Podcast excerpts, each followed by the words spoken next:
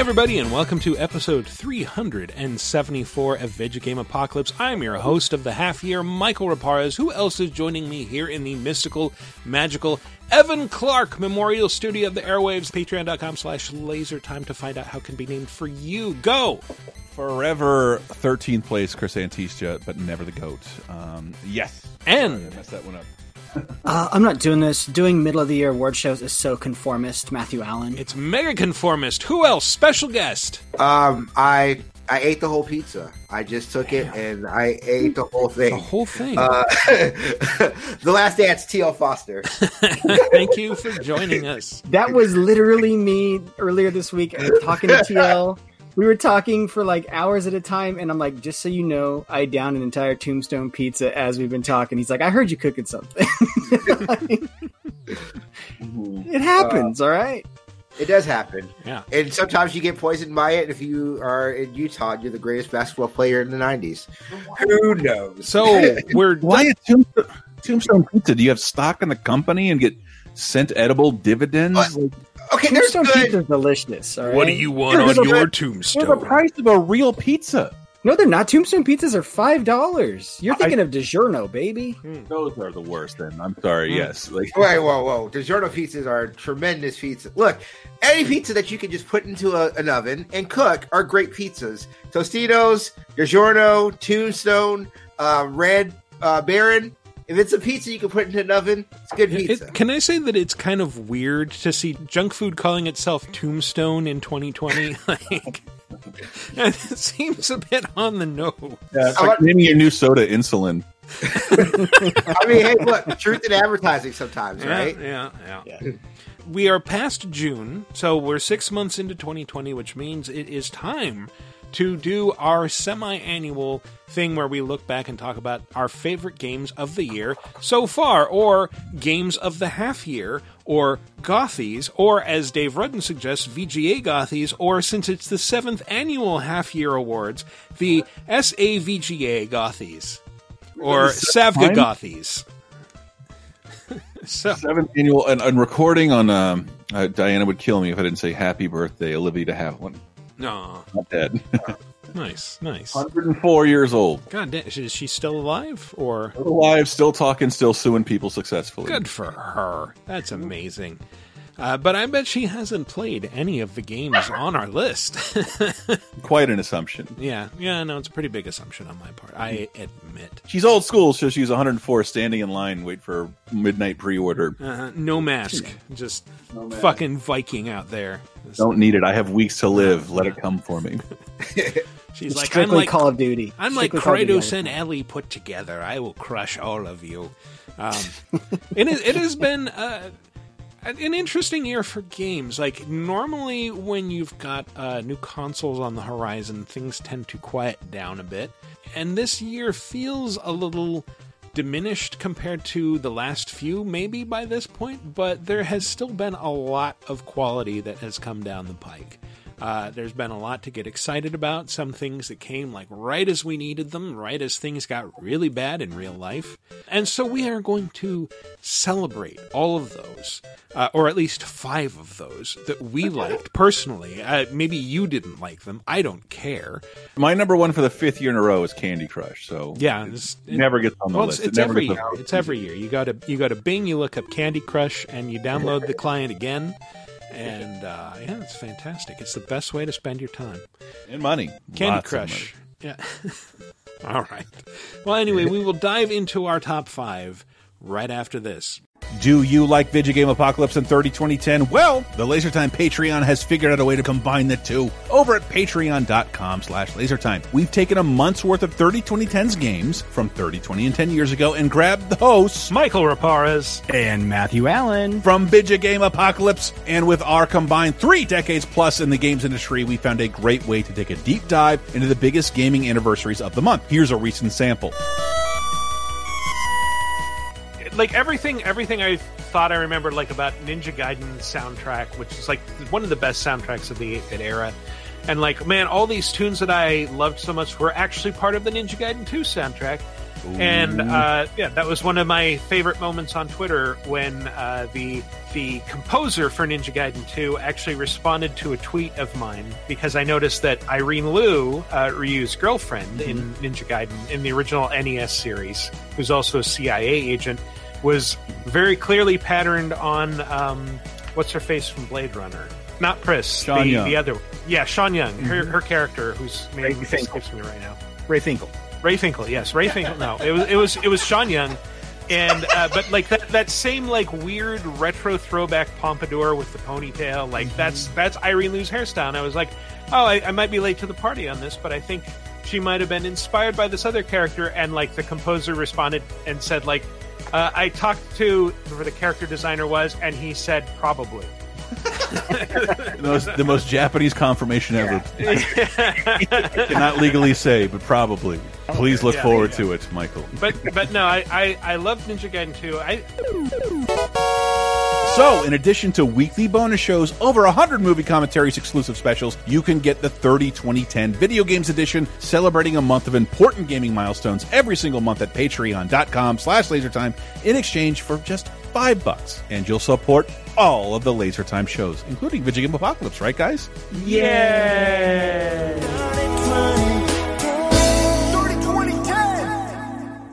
And we're back to talk about what?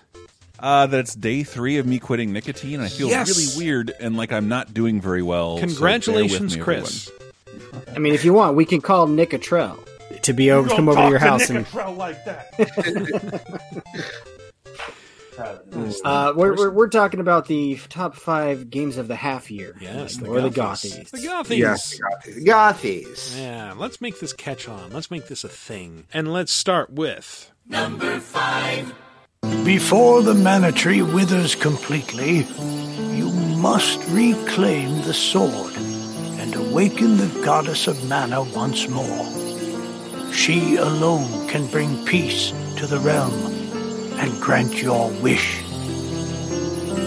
So, if I get that sword, I can defeat the Crimson Wizard. Uh I can't imagine what this game could be. Anyone want to shout it out? I can't imagine why it's on this list, but I'm telling you, there's another fucking remake in here. It was a bad year for games. Yeah. This is Well, this is okay, more than just well, a remake. yeah. okay, it's so I. I will. Okay, so this is Trials of Mana, and let me let me just say this is a remake, but not really for Americans because like Hmm. the original game came out last year as part of the Mana's collection, Mhm. but this is the first time we actually got our chance to play a Trials of Mana, like Trials of Mana as it comes out, uh, which was Seiken Densetsu three in Japan. Yeah. Uh, this game Also, it was between this and Streets of Rage 4, and uh, I blame Trav entirely son of a bitch because I left Not- the decision not- up to you. if if it was my it was my list, they both would be on there. Um, I think this was a great year for remakes, just in general. I know. I, I was being cynical because I know I voted for another one. Right. Um, but this remake, it completely fixed any kind of issues that you would have design wise of playing Trials of Mana. Like, because I I did go back and get the the Mana um, collection.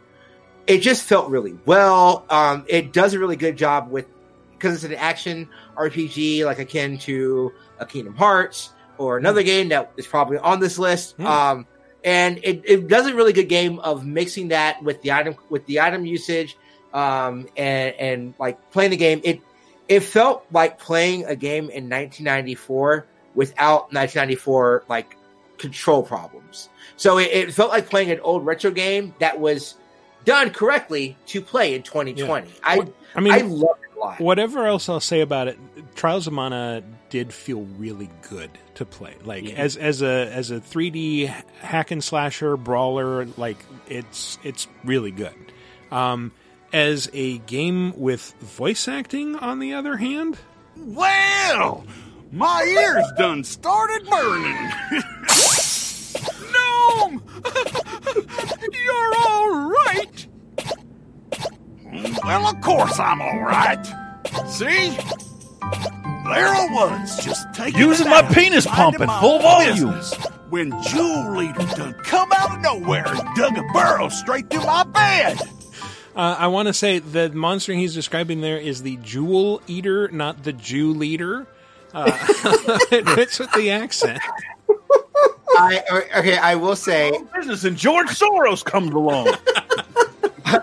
I will say I I absolutely after 30 minutes of that voice acting changed it to Japanese and it's been Oh, oh, oh! You mean you mean this voice acting? Heyo! Looking for Lumina? That'd be me. nice to meet ya. A pleasure. And thanks for releasing me from the belly of that full metal meanie, am I right? Who knows what would have happened if you hadn't come? I had you pull these clips, and they're still getting to me because the, so the just- voices of the elementals are so bad in this game. The voices of the elemental are so bad. Charlotte's voice actress. Oh, oh! You mean Miss oh. Charlotte's voice actress? I grew up with no parents, but there was one priest in Wendel that was always nice to me. Heath was kind and helpful. He took care of me. My grandpa asked Heath to go to Astoria to look into something for the temple. But I got a really, really bad feeling about it. Okay, now imagine she's the protagonist you picked, and you get to listen to that for like twenty to Oh, thirty hours. It's like a young girl, Doctor Wowie. It's it's like, hey, maybe you shouldn't hire your voice actors on Fiverr. I'm just saying, like it's It just it was. I don't know. I don't know why they. I there's so many great voice actors and voice actors. Vo- voice talent is is in an abundance now, and everyone's at home. But this is before home, so I get it.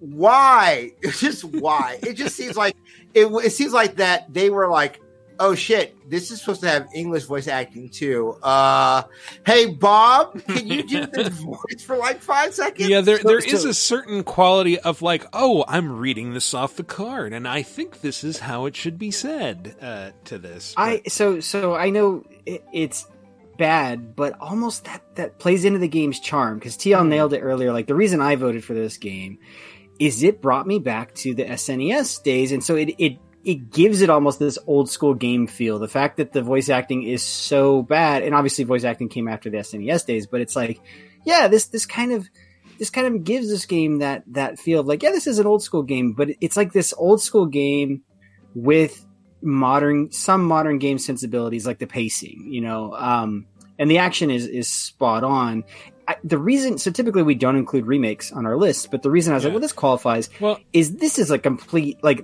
the original game is 2d this is like a a- full 3d game it is It's, a you know, one hundred percent total conversion Yeah. remake. Like this is like it, it's similar to the original, but it is not the same game. It is not the original with a new coat of paint.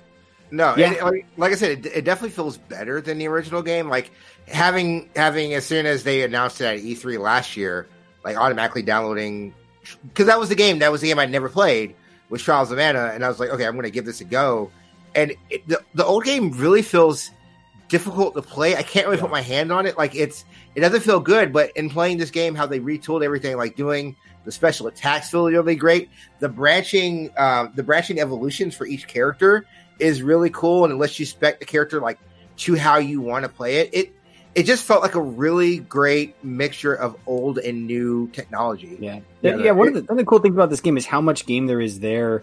If you wanted to go back and replay it, even though I mean, I I must have at least put thirty hours into this, so I don't know that I'd go back. But there are six main characters, and you can create any combination of three. So th- and and and those characters, when you put them in your party, they have different interactions with each other, but also um, it affects the the final bosses in the game. So theoretically, you could play this game with several combinations, and it kind of is is a different game. At least that latter, I guess, the last act of the game will change a lot depending on who you Yeah. chose. And then the first act changes because when you first pick your party members, you're kind of playing a tutorial with each character before you before they join up into a party and kind of form the main story. So there's like there's a lot of game here that you might not ever see, but but it's just like it's it's all pretty fun, you know.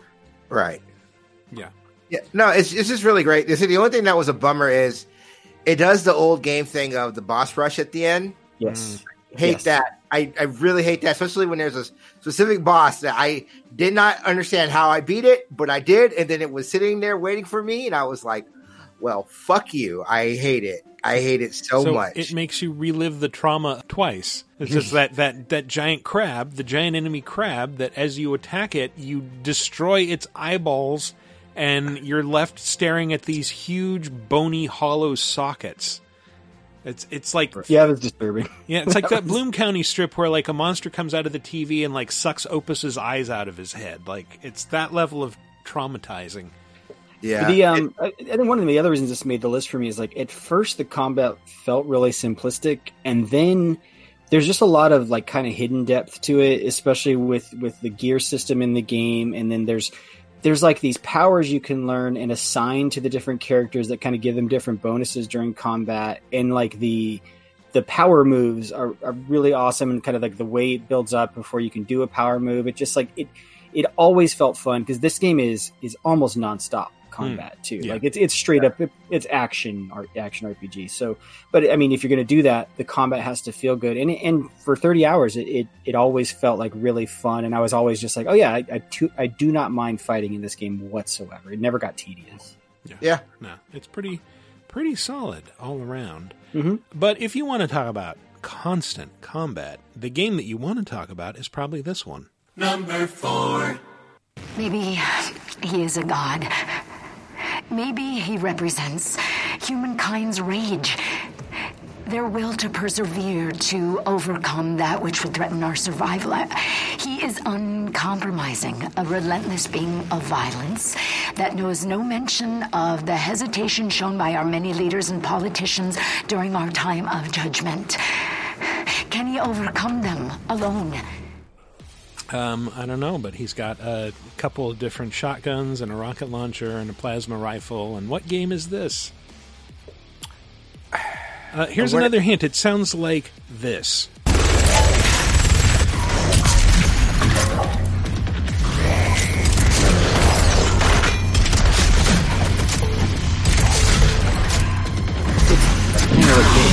Eternal. I didn't play it, but it's, it's Doom Eternal. Yeah, it's yeah, I didn't play it either. um, I was going to say Streets of Rage, but it's not. It's Doom Eternal. Yeah, it's Doom Eternal. I broke up with that game like a tubby girl with glasses for the Animal Crossing, like right away. Mhm. And But didn't you go back to it eventually? a terrible way to put that. Um, no, no, I never did. I, I, I, I dropped Animal Crossing like a bad habit and did not vote for it on this list. But Hmm. I appreciate what Doom did uh, so much more than the girl I ended up dumping him for. Yeah.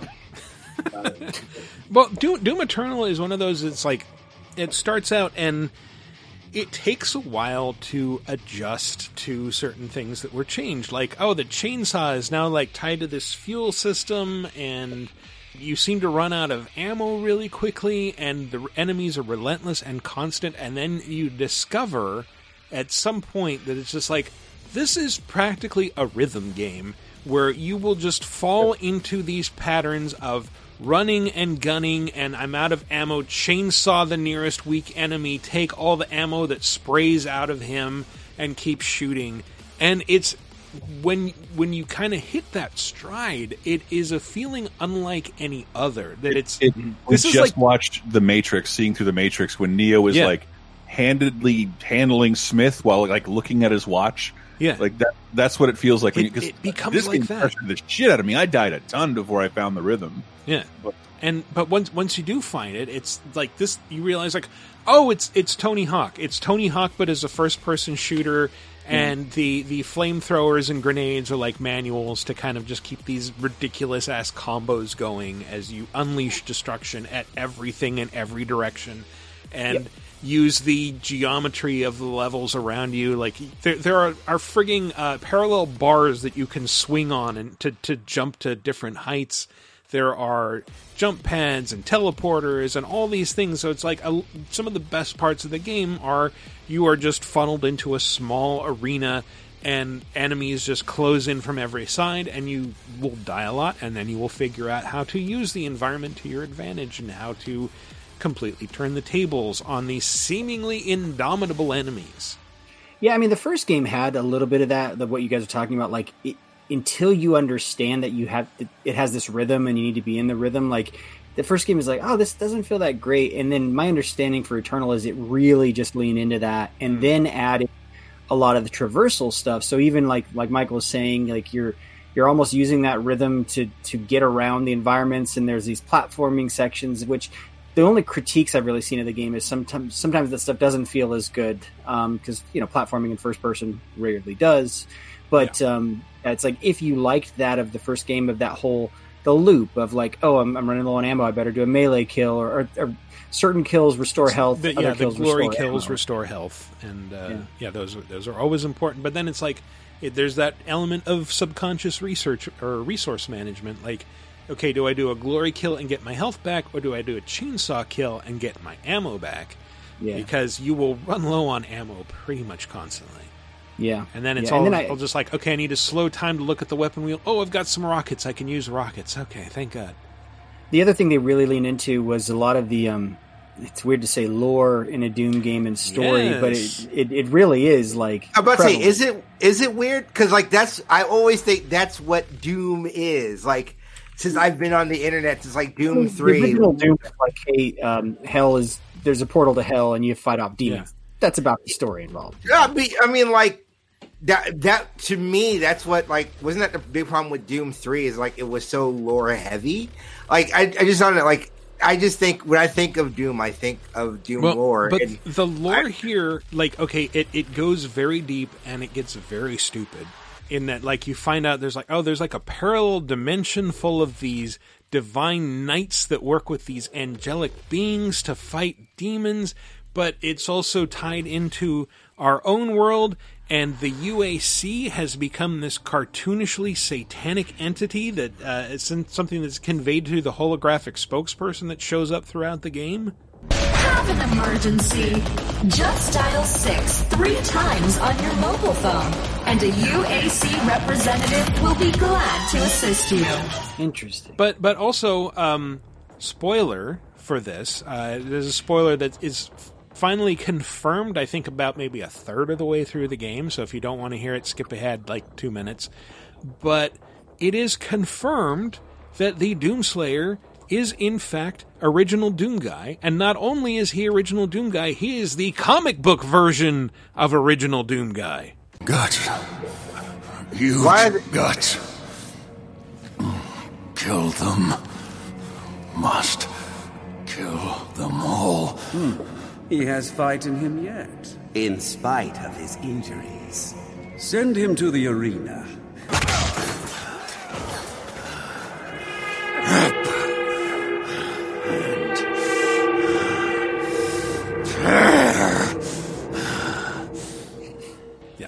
Keep finding all these accounts about him, and it's just like, yeah, he's stopped talking. He he only lives to destroy demons. That is right. his He- that's, only. that's his only drive in life. Yeah. Which they hint at in the last game. You know, I really didn't like the whole second half of the game where you played as Keith David's character and then the, the demon race. That was just really threw the pacing yeah, completely. yeah. I mean, they could have gone there. It's it's Mhm. kind of what they're, you know. Yeah, I didn't didn't like that. It's like, oh, I'm killing another spider demon. Oh, that that spider demon was beloved and was adopted by a, a cute young white demon couple. Uh, I, I might be relating this to a later game on our list. oh, well. Yeah, uh, this is one of those. I'm sure. I'm sure I'll get to it eventually because I did like the 2016 game, but Mhm. um, Yeah. yeah, you know, Yeah, well, this, this a lot of was games to play. this was really like it it it got complaints at first that this is like, oh, this isn't a good follow up to the 26 game because I don't understand the mechanics quite as readily. But it's like the 2016 game was like a very fast paced but otherwise very familiar shooter.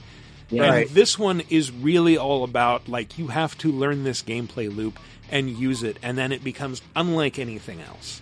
Well, it's it's like a it's like a um a, a first person platformer, right? Like that's uh kind of that's kind of like what people when I remember the talk around it was that's how people would classify the game. I haven't played it yet either. I I was going to play it, but then my PS4 died, so I, I don't know when I'm ever going to play it.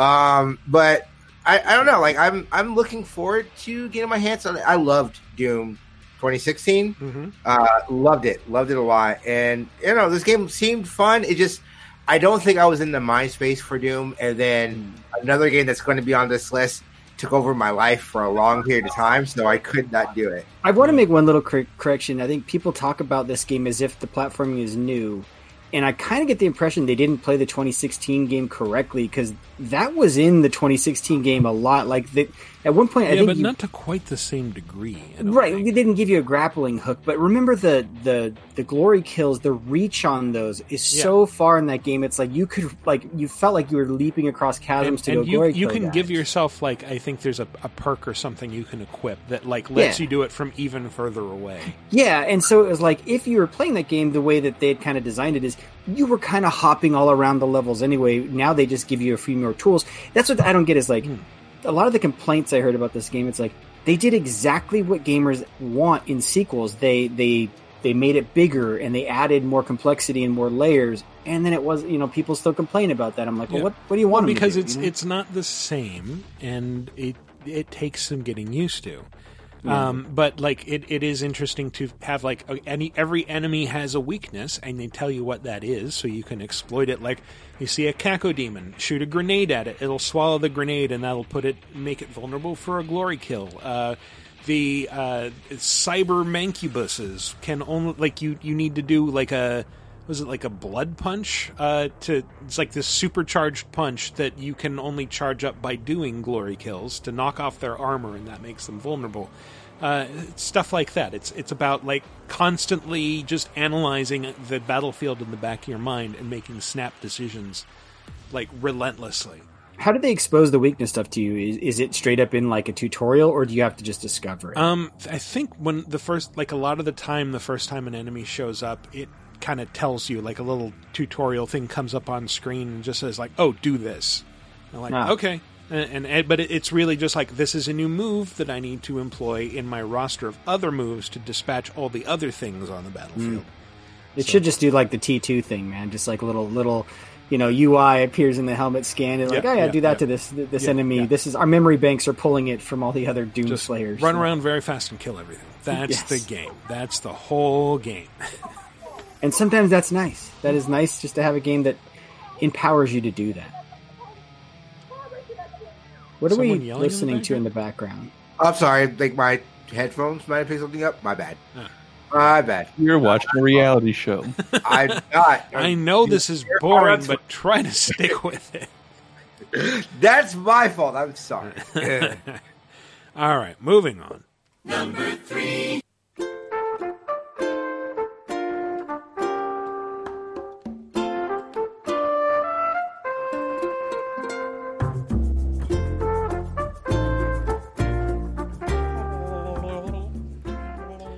Everybody knows this song because it is the music of escaping from another day of COVID reality for at least a little while. You remember? Remember three years, three months ago? I said Yeah. three years. Felt like You- three. Feels it like felt three like years. yeah. three, Three, years, ago, three months. Who can tell anymore? when COVID first started, and Mm-hmm. you got your little own island to sneak away to. Yeah, I've never seen a game with such impeccable timing before. Yeah. Like it, this came it, was- it's right almost when we providence. needed it.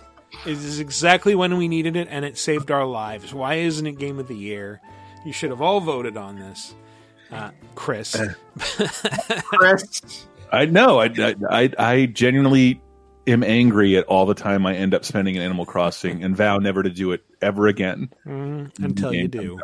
And, and the only reason I, I. I dislike this one less is that, like, yeah, there were a lot of things I couldn't do in real life that I could do in this game with my friends. I, I don't know. So I, I don't know if I like the actual Animal Crossing franchise. Like, I didn't care for um, New Leaf. Uh, I didn't. I, I didn't play the original Animal Crossing. New Horizons. Loved this game. I loved. I loved every. I say this as someone who played it for dozens of hours to the point where my girlfriend questioned, like, I don't know if this is going to work with us because of how much time you want to spend in this life. Wow. Sorry, you get better better fruits, and maybe I'll come hang out with you. Hmm. And that should have been gotten something. Literally nothing. You got something. It just took a uh, second to process. Yeah. I was obsessed with this game for weeks and weeks, and it kind of culminated when, like, I spent several weeks just trying to make a fortune on the stock market and ended up losing millions. And I think I I sent you guys a picture of like I I accidentally time well, not accidentally time traveled, but I time traveled thinking like, well, it didn't save, it won't do anything, it doesn't matter, uh, and sent you guys like a bunch of pictures of just like mile acres of sad turnips, just like rotten turnips, turnips for as far as the eye could see, stretching Flies over the horizon. Yeah, Yeah. flies and ants, and at least I caught some flies and ants out of that. But uh, it, it- it was Michael's The Grapes of Wrath. yeah, it was, it was just, just terrible Dust Bowl incident. But I bounced back from it and I started over and started buying turnips. And after a few more weeks, I had four million bells, and it was just like, well, now I can afford everything.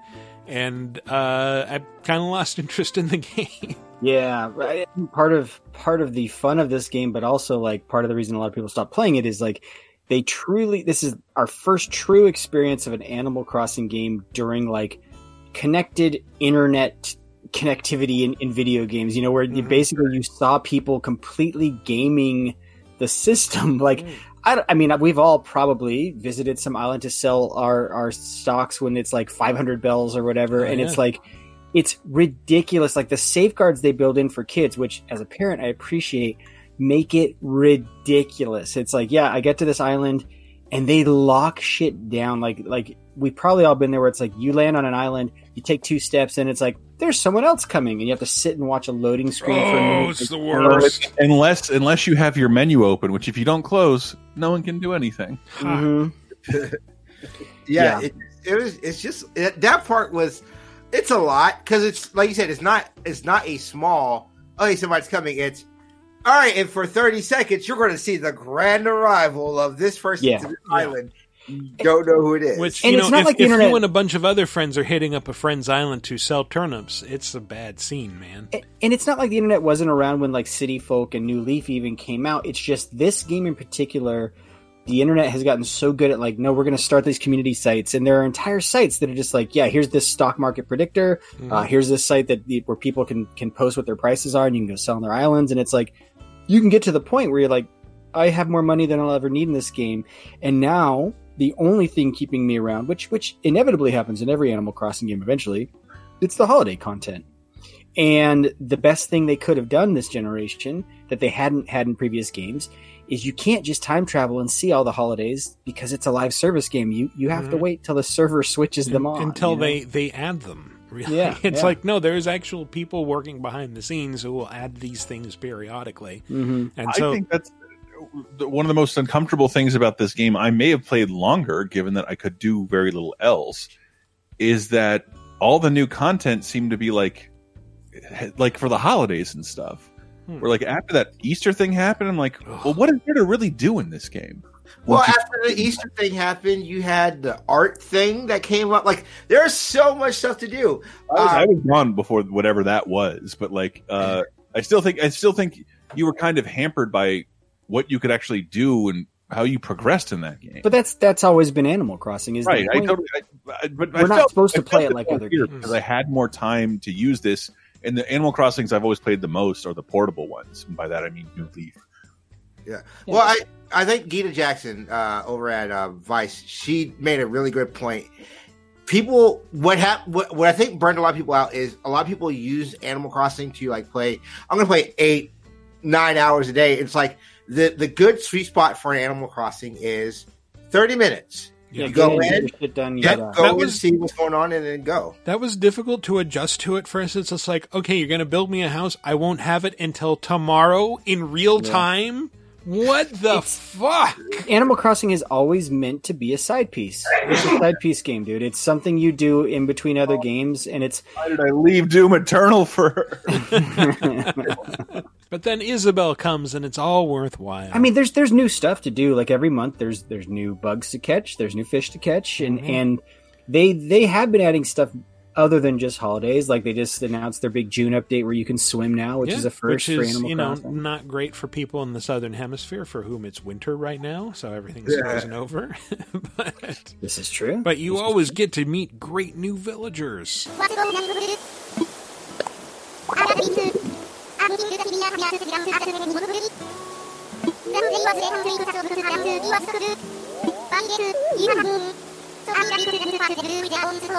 I've always been very impressed with the animal speak because it sounds Yeah. like it's just randomized gibberish, but what they're actually doing is saying each letter like Yes. very fast. So sometimes it sounds like the actual words that you're saying on yeah. screen. Yeah, they don't they don't combine the letters; they say them. Right. So speaking of the animals, one of the weirdest things to come up out of this game, and it's been fascinating to watch, but boy, I would never participate in this. And I'm sorry, it seems like insensitive to bring up given everything going on in the world, but the animal trafficking market that has risen up around certain villagers where there's like the popular villagers and it's like here come here and pay 2 million and I'll get that villager on your island that shit is fucked up Yeah, like, it, it's insane People are paying people do that. ridiculous amounts of money for was that like that that gray cat in the uh the vest suit. and tie? Oh, yeah, the- yeah, yeah. The hipster cat, Yeah, like yes. uh, uh, it's just I don't know all that. I don't. That's a that's a weird part of Animal Crossing. I don't ever touch. But like to me, this what I loved about this version of Animal Crossing, it reminded me of what I thought Tamagotchi life would be. Hmm. Like the full, the fully realized version of Tamagotchi life is this Animal Crossing, right? Mm, Like where you can you can build, you can build all this stuff, and you can do everything. The crafting, which I get it. Like I get a lot of people are tired of crafting in video games, but I don't play a lot of video games with crafting in it.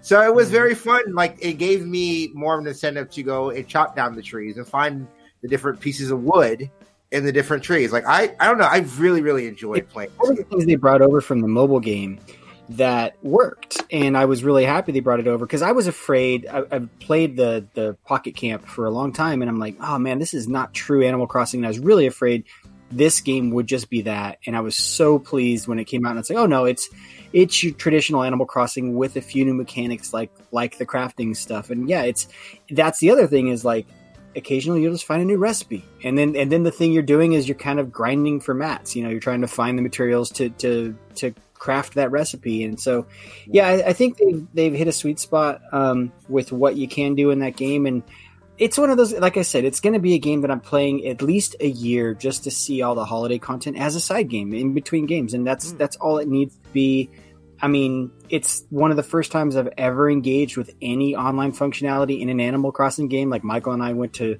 went to Krista's Island. I visited TL. TL, I think, might have been the first island I visited uh, in the game, and it's just like there's Yep. there's something special about seeing your friends' islands. You know, it's it's really I fun. tried. I think the, the the high point of my experience was designing my flag, which was just Nicolas Cage walking off the bus in Con Air with air flowing through his hair.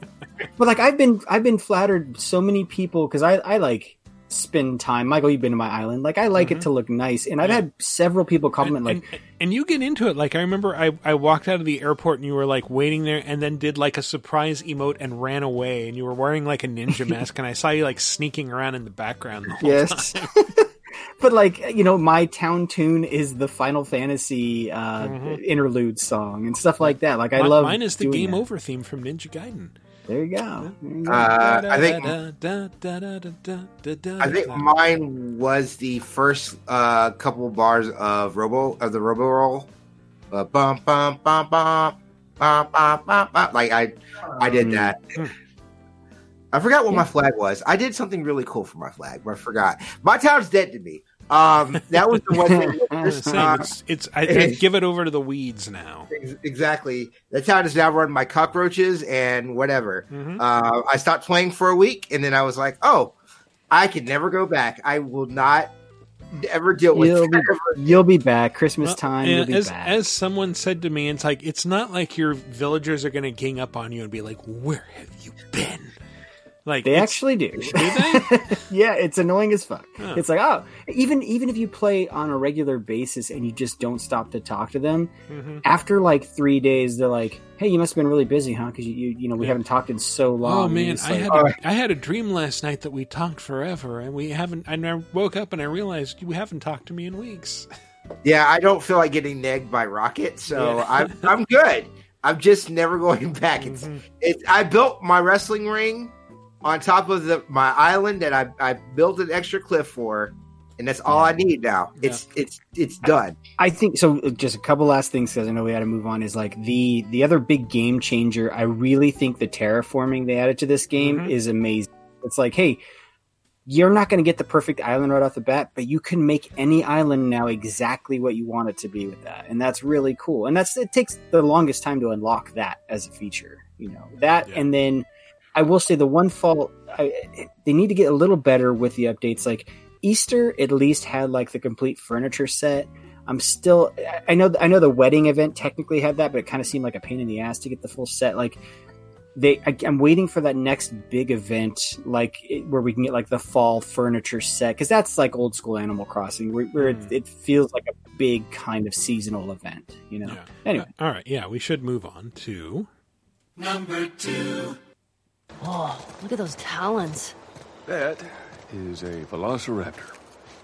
Actually, it's a D. Deinonychus. Hmm, pretty sure these are velociraptors. Yeah. I mean, at least that's what they called them in this movie I saw. No, Joel, because Jurassic Park was wrong. Wow, number two. Number two is the only good flashback in Last of Us Two. clever girl. Sure. That's a that's a hat on a dinosaur Mhm. right there, gentlemen. Had on several dinosaurs. Yep. And on Oh, Joel, if you man. play your cards right. Last of Us Two. Yeah, The we'll Last be of talking Us about 2. this. Uh, we'll be recording this soon. Yeah. Mm-hmm. Little spoiler cast. Yeah. on Uh, patreon.com slash lasertime what VGA Gaiden third episode Yeah. Apocalypse Gaiden. Apocalypse Gaiden. This uh this might have affected me more than a lot of games in recent years. Um I, I think we should probably still steer clear of spoilers for yeah, people yeah, we Yeah, should, and and uh, even the the clips I pulled are mostly clear of spoilers, so I will talk about. Um, I think a lot of the dialogue, especially early on in the game, is very cute and endearing in that Uncharted kind of way, and you can kind of see like the same like oh yeah you, you you've got like a bunch of smooth talkers writing your your romantic dialogue. What are you doing? I asked you to rate our kiss. I don't know. I give it a six. A six? Wow. Like a solid six. Okay. There are a lot of people around. Yeah, but six. Oh, what? I mean, now I really want to know how you'd rate it. I don't think you do. You're infuriating. Have you met you? I think I cut about a minute of long, meaningful silence out of that, but Ellie's in the girl that changes everything I want this lower on my list now Oh no. I voted, I voted to have it here Yeah, that's true. Um, no, I I adore The Last of Us. Uh, killing dudes in this game, just like fucking up militia guys, is fun as shit. Don't let anybody tell you different. This Yeah, is a I- really fun fucking game. one of the things I have to give this game a lot of credit for, and this, so I, I was playing this game wrong most of the game, and I knew that. So I had gotten so used to Last of Us One, where I hated fucking up and getting out of stealth sequences because I'm like, no, I need to play this as intended, and every kill is a stealth kill. And then toward the end, because it's a pretty long game, mm-hmm. I was just like, fuck it, I don't want to have to repeat everything. And then I saw like, oh shit, they created a really good action game where if you get out of stealth, it's okay because they've given you so many tools and the combat is amazingly fun in this game. Like it's it can be because you guys were saying like, oh, it, it feels more like Uncharted. I'm like, what are you talking about? It's still Last of Us. And I'm like, now I, said know what you mean. pacing not in terms of its combat I think its combat is Yeah. a little dog shitty in terms of like there's yeah there's not real like if if you get the if you get if you have to face down more than three people in a close proximity you can't do shit in that You game can. Yeah, there's always tools. Yeah. So so it, it- part of my problem too is is I'm I'm a hoarder in video games. I hate using my powerful items. And mm-hmm. once I learn like I should use these stun grenades. I should use these pipe bombs. Like it opens up so much more There- of that game. there- I'm I'm going through this game again on a new game plus, and new game plus lets you keep all of your weapons and upgrades and other things from f- when you finish the game. So I'm doing things with items that I probably shouldn't have. Like, um, for instance, there's a scene fairly early on where you discover a bunch of hanged and disemboweled bodies for the first time, and like, oh man, someone else came through here who's even more fucked up than me. And uh, then as you're exfiltrating, like uh, the friends of said bodies come in, and they're like, "Oh no, I got to cut them down. It's the only decent thing to do."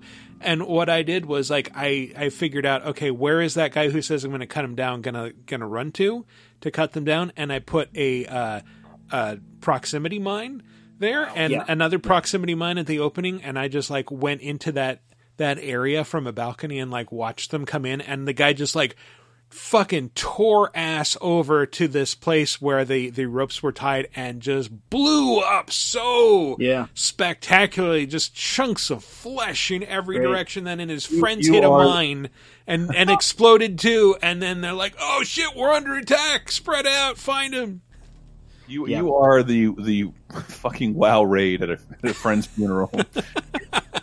It's hell yeah so so. Yeah, actually, I'd, I'd say one of the faults the game has. they're fake people it doesn't matter there's that uh, is is like there's a little bit of trial and error with certain things where yeah you're gonna die and then because it plays out exactly the same time like there's a lot of scripted stuff in this game of like enemies going to the exact same points is like you almost sometimes i would i would do this and this is i know this is on me it's like i don't want to cheat because i know where they're going and i would make it harder on myself to be like i could just put a mine there because i know he's gonna walk there but that Yeah. feels cheap sometimes you know it's like it's like well i don't ellie wouldn't know I just found it, I, I yeah, it was I found it hard to get away from some of those mines as fast as you needed to. But I still uh, the save system was pretty generous. It's almost in between kills. It's yeah, a- no, that it auto saves a lot. In it, it's sort of frustrating because if you wanted to do like an unbroken line in an area, Yes. It's almost impossible to do if you get killed once. yeah, a lot of the time I'd be like, oh shit, I want to go back to a checkpoint, and it would have been like, oh, it says less than a minute. I'm like, oh no, I really. They they do have the secondary thing, which is restart an encounter, but sometimes that would take you too far back, and it's Mm. like, ah, yeah, it's Yeah. you know. But it's it's you know again.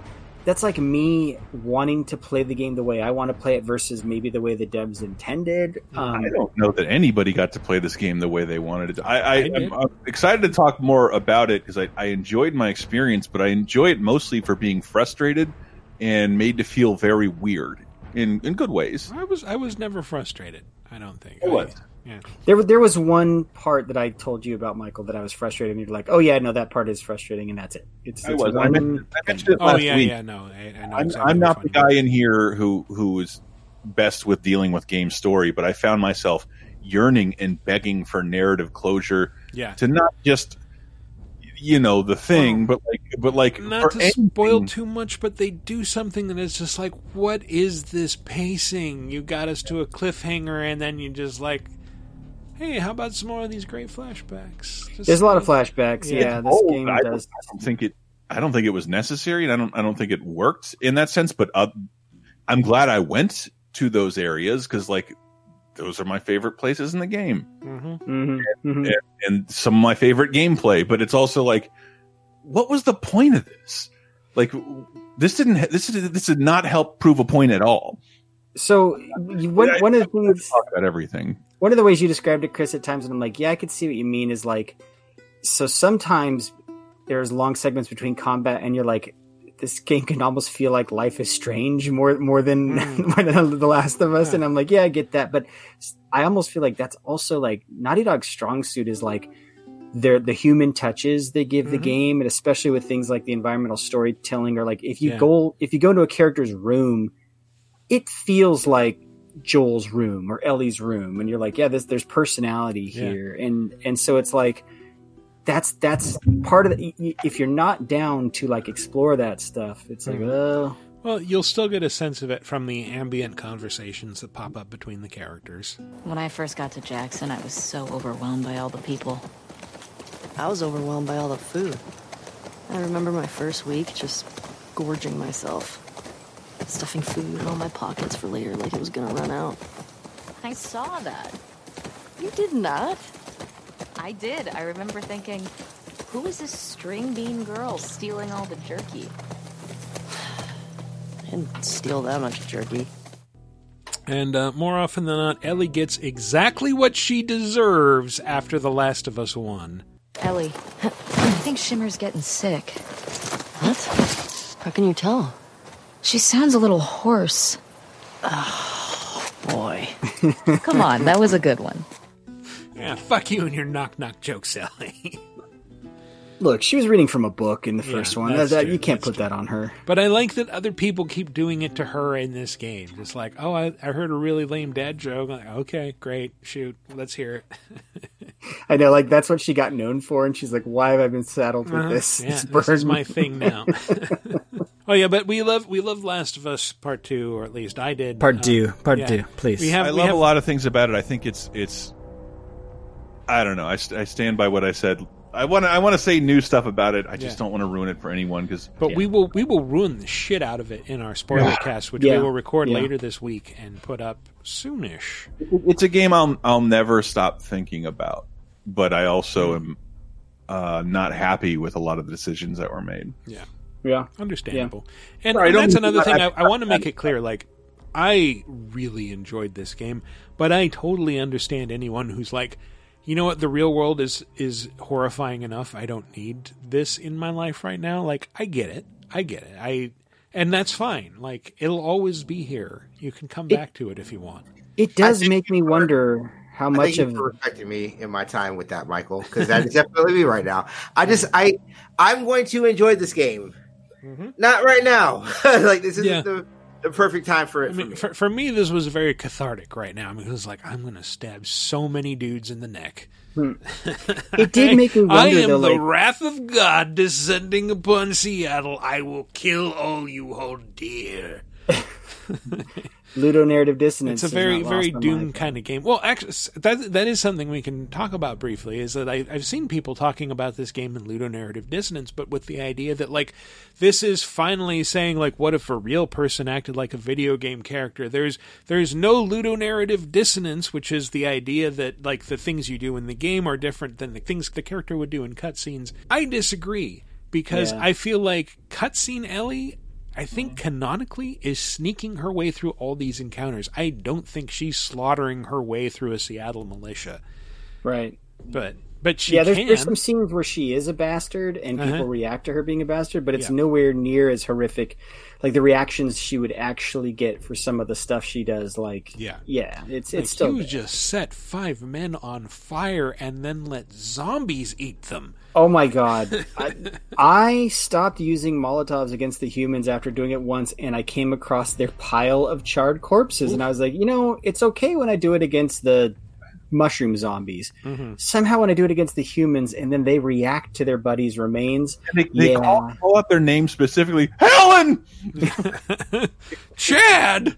yeah, yeah. And as a dog lover, this Mhm. game can be tough. It can yeah. be yeah. really yeah, and, and I'll say again, uh, tougher. Like I, we we were talking a couple of weeks ago, and and uh, saying like I, I had been reading that like oh god, if you kill the dogs, they have names and their owners will mourn them, and that sounds terrible. And you were saying like we'll kill the handlers first, and so I did that, and it's like listening to the dog mourn is so much worse. yeah. I, I was just like, I'm not going to kill a fucking dog. Any way I can get out of this without killing a dog, I'll do it. Turns out you can't. And by the You end of the game, I'm just like so fuck ready to be done with it. I'm like, hey, honey, come in the room, watch me murder this dog. oh, dog, shoot it in the face. Let's get this over with quickly. if anything, yeah, one of my complaints about the game is they give you so many tools, and so like the dogs are, they're supposed to be this super challenging thing because they, they can detect your scent. Mhm. And then my solution when it when I told you like, well, kill the owner first, and then yeah, the dog mourns. If you're quick enough, just kill them both in rapid succession with a thing like a bow, where no one can detect you. And it's like they they give you too many tools so that it almost makes combat easier. And I'm like, maybe I should be playing on a harder difficulty where I don't. I don't know that that would they would take away some of those tools. I mean, I, th- I thought moderate was pretty fun, um, and that that that's the thing that I would in the game that I had significant trouble with, and it wasn't a boss. It was just like a an encounter where I had to do too many things and switch too many weapons. Mhm. A little too little ammo for that part. It was Yeah. infuriating, but that only happened once. Everything else I could just kind of smooth through and on normal. I, I got the sense, yeah, I played on moderate as well, that I was like, oh, I might be a little too good for this mode because I was always topped off on my resources. It was never, I never felt like, oh shit, I'm I'm out of an, any of these items, you know. So I'm like, yeah, maybe next time, New Game Plus, I'll play the next difficulty up and see see what happens there. Yeah. Yeah. Now, has anyone done like a montage of Ellie killing people to toss salad and uh, scrambled eggs? Because Tim Cur- Tim Curry, yeah, That was the best tweet. tweet, tweet of the I- I- day. he was like, he goes, yeah, there, there's two legends that went from Boston to Seattle, Mhm. and it was a picture of Ellie and Frasier Crane, and I was like, Yeah. I, I have to do this now. Now I have to, I have to do like a montage of her murdering people with Yeah. with tossed salad and scrambled eggs. Yeah, do it, man. Uh, I I saw a video that or that got tweeted out. Somebody tweeted out the the quote of in in an era when all other video games are John Wick, uh, Last of Us Two is Schindler's List, and then underneath that was like a video of Ellie just like this perfectly choreographed murder spree that is exactly like something out of John Wick. So it's like, yeah, maybe the, the appropriate quote would be in an, an era when most games are John Wick. Last of Us 2 is extremely John Wick. Yep. Yeah. Yeah, it, it can be. Yeah. The way I play it, absolutely. Yeah. Um, anyway, that's probably enough Last of Us Part 2 talk for now. We will record a spoiler cast, uh, which you can. Yell, shut off your Crunchyroll. You can't hear my Crunchyroll. That was my phone turning back on, so I can have a camera again. You can you can download that spoiler cast eventually from patreon.com slash lasertime. But in the meantime, here's one we already have done a spoiler cast on patreon.com slash lasertime. You're not real. You're dead. I am. I killed you with my own. Oh, you need not remind me. It was the crowning moment of our time together. But that was then, and this is now. Oh, that's my favorite monkey song. What game is this? Kingdom Hearts 3.1. Yes. Uh, No, a vision, a vision quest of Sephiroth. Uh, this is Final Fantasy VII Remake Part 1. This game is. Part one, we're assuming. Yeah, I like I like the rumor that like it, this is called Final Fantasy VII remake, and the next couple won't be called that because they can't. Yeah. Um, this game is really good. I it it it hurts me because this is what a Kingdom Hearts game should have been forever. Um, wow, Nomura, just I have talked a lot of shit about Tetsuya Nomura, and I continue will because I don't think he's a great person, and I think he's a bad designer. But this game, just really fucking good. pretty It's fucking great. Really good. Yeah. Um, it's crazy because, like I said, I, I, I really mean it. I think this has always been his design of what a Final, like uh, what a Kingdom Hearts or Final Fantasy would have should be.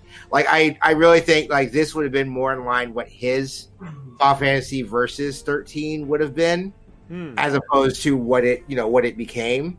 Um, there's a lot. you can see there's a lot of like design elements from the stuff like the fully, the fully like the fully vision stuff that he did with Kingdom Hearts, especially when you look at the, towards the end of Kingdom Hearts and that Kingdom Hearts DLC. A lot of that DNA is in here. Um, but just outside of that, the complete retooling of the story, making Avalanche characters like it, like these like three dimensional characters. Um, Yeah, who cared about Biggs, Wedge, and Jesse? I mean, no one did. They're throwaway characters. who even And I- remembered them? Yeah, and uh, well, I did, but I love Final Fantasy Seven, and that's the thing. I love Final Fantasy Seven. I'm probably the only person on here who has a very deep nostalgic feel for Final Fantasy Seven because that was my my first Final Fantasy, hmm. and this game is literally everything that I would want a Final Fantasy VII to be. Like when I'm like, oh hey, this is what Final Fantasy is. Like I think of this game. It's just it's really great. The combat's really good. The design's really good. The only thing that sucks is like being in those cities a little bit. But other than that, it's a tremendous game. Love hmm. this game so much. Lots, lots of uh, commentary. Like you, you kind of notice going through the game after finishing it. Lots of people talking about being sort of uh, locked into their fates. It's because of that great big pizza in the sky that people down there gotta struggle to survive. Shinra sucks up Mako while the soil turns to dust, the air fills with smog, and the flowers die. Then leave and don't look back. That's what's always worked for me. Well, that's all well and good. If you're only out for yourself. But the folks down there don't have the luxury of choice, you know. Like this train, I suppose. There's only one way it can go. Hmm, or is there? Yeah, I like I said, I think with the limitations of this game and the fact like it was just doing Midgar, I think you had to make those other characters more three dimensional, right? Mm-hmm. Because like when I think about it, you don't get you don't get the full Barret Wallace character until after Midgar, right? Like you don't get like his full evolution until then. So I I just the the stuff they added on was really great. Going to the upper plate, which is something that was never like has never been done before, like was mind boggling to me. And you got to see the actual dichotomy of of the slums and people who live in the upper plate. Like it's such a really good like like you said, the commentary on it was surprisingly really well done. Ed Namora still got to do his dumb uh, Namora bullshit, Mhm. and it like it made sense. Like, who are all these these hidden people in cloaks? What are these ghosts? Like, it's the dumb shit. He I always just assumed they were refugees from Kingdom Hearts. Like- that. I mean, that there's a there is a there is a way where you can link this to Kingdom Hearts. I mean, I, thought they were refugees from Harry Potter uh, after J.K. Rowling, they- how they- she's been they lately. look They, were- like they were the- like, no, They did look like Dementors, didn't they? they they look exactly like Dementors. They more actually look like members of Organization 13, which Mm-hmm. are part of Kingdom Hearts. If you see those cloaks, then you know that they can travel through space and time. Yeah. Uh, And, and that's what's going to disappoint us all is that like the next one's going to come out and it's just like oh it's- you're just linking this directly to Kingdom Hearts and this is just how it explains how Final Fantasy characters wind Please up no, in Kingdom Hearts. please no. No, I, I, I, I want it. I want it. I need that to happen. Actually, don't. that would be the best. That way, everyone else can feel like feel the pain that I felt for that's twenty. disgusting. No, please don't do that. Why would you wish that on anyone when you could have a Cloud Tifa Aerith thruple? I'm game. Huh? Uh, but it'll be fine. We've got a bodyguard, don't forget. Mine. right? Ghosts aren't my thing. You're just being modest. After you. Mind letting me go then?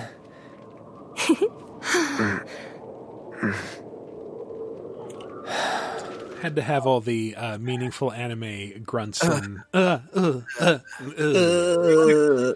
I, I, I will say this um, as, as someone who's been on the front lines of the waifu wars, uh, the Tifa, um, Aerith. I've always been Team Tifa. This game, well, this game introduced Jessie, the best girl of them all. Yes, yes. But, yeah, I was uh, gonna say, I'm Team Jessie all the way. uh, the girl of- whose armor would probably smash her sternum if she ever took a bullet to the chest. we don't, we don't, we don't think about that. We don't think about it. Um, but I'm Aerith had got like her character in in this game had like was able to be built so well, and it came out of nowhere. I I love what they did with Aerith. Um, the boss fights were really fun Yep. and intriguing. Um, the turfs are actually threatening. That's something that's really great. Yeah. Like I, I just The, I, the man. Turks, not the Turfs. Turks. Not the Oh, Turks. sorry. Yeah, sorry, I, I brought up J.K. Rowling earlier. The Turks. The Turks. Yes.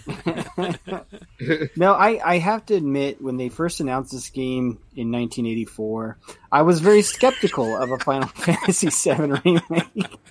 I was just like, really? Why do you need to do that? And then kind of going and looking, I realized, like, oh, yeah, actually, that game, I remember it very fondly, but nothing about the original has aged well. Even the hmm. cinematics at the time, which I remember in my head as like these amazing movie quality cinematics, they're not great. And so, like, I'm like, you know what? It is time because this is an important RPG.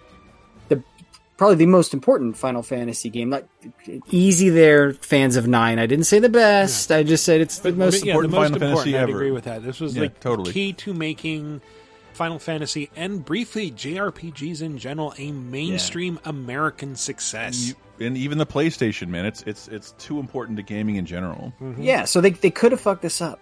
And the fact that they pulled this off and and still split it into these, you know, this is part one, and, and it's still like, no, this is this this is justified in being a part one. They put so much game in here. I'm like, hey man, kudos to you, Square, because they yeah, this could have gone so wrong, and yet is one of my favorite JRPG experiences of the year. And and we have another one on here with Trials. Like I'm, it, this this game and Trials of Mana kind of put me on a JRPG kick this year, where I'm just like, yeah, I'm just going back to back with 40 plus hour games. Fuck it, what else am I going to do? You know what I mean? Yeah. Yep.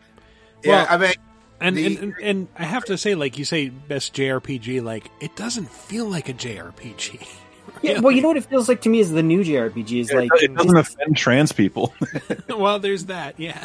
But this game is like it's it really is Final Fantasy 16 because it took the 15 fighting engine and improved upon it and put in some of this turn-based options in there and I'm like had they called this 16 which of course they can't because it's a 7 remake I'm like yeah this this would have just been a fine I actually like the theory that that's game. what it's leading towards. So that this this is sixteen.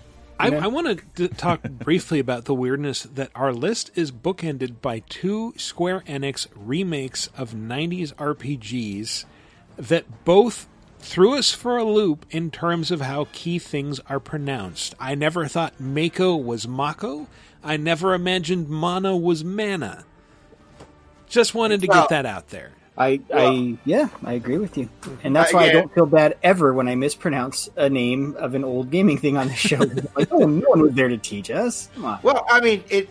I would. I still stand by Mana because when I put it on the Japanese audio, audio they say Seiken Densetsu three Trials of Mana. So yes, correct. I will. I will say Mana. That's how. I, I don't give a shit what that bad voice acting says. Mm-hmm. Good attitude. But no, I, I think it was. I think it was such a really good year of reimagining what we thought a remake was, too. Right? Like an, a game that's not on this list that I've super loved this year is Persona Five Royal, Mhm. uh, which is the best version of Which, Persona Five. which might make it onto this list, except that it is an enhanced version of a game that came out. Yeah, last it's year, it's just so- the golden enhancement to Persona Four, right? Is it just No, it's like they they've actually they retooled the fighting they retooled the battle system where because they, they introduced a lot more demons, so a lot more demons got introduced that don't have um that don't have like affinities to that. So they actually retooled the battle system to where like you get more technicals and technicals are now things that you aim for and each status element means a lot more. There's a lot more like underneath the hood uh, Yeah. that makes this game really great. But um, I I did like them adding the new character. I did like them retooling the boss fights because they they did completely retool the boss fights for the game. It felt more like it's more like the Pokemon Yellow to a Pokemon Red and Blue. Like it's not a it's not a remake. It's not Yeah. a remake like 100 percent like the other games. Like those other games Hmm. fundamentally change what those games are. But as a as a re release, as like a, as a reimagining of Persona Five, like this, if you told me like, hey, I want to play Persona Five, it's play Wario. Like that's that's the game you want to play. Yeah, yeah, but that's what we're saying. It's not like they created all new assets for the game. They're they're they're using most of the character art, level art, all that stuff. And yeah, they've they've changed some rule sets and they've they've streamlined some things, especially with the way the days work and stuff. So it's it's not saying that's not a good game. It's just not necessarily a brand new. And I want to say that as divisive as the voice acting is, the English voice acting is in Trials of Mana, the uh, English voice acting in FF7 Remake is indispensable. Uh, shout out to Fred Tatasciore as Don Corneo. As everyone knows, villains only divulge their plans in a certain situation. But what is that situation? Oh, I'm sorry! Time's up! The answer lies in the sewers.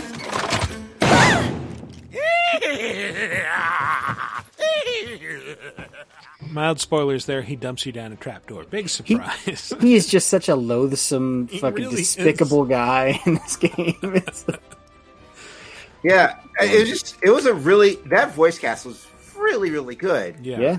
Um, yeah.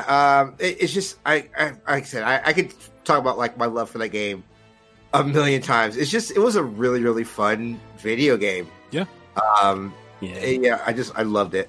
I, I could I could easily see a few of the games on our list falling off by the end of the year list, but that game is like It's far and away my number one. yeah, it's my going to be toward one. the top of the list. yeah, it'll be it'll be difficult to unseat Final Fantasy. I only voted for Last of Us 2 for not having played many other things. Oh my god! You should have voted. You should have voted for Streets of Rage Four. Okay.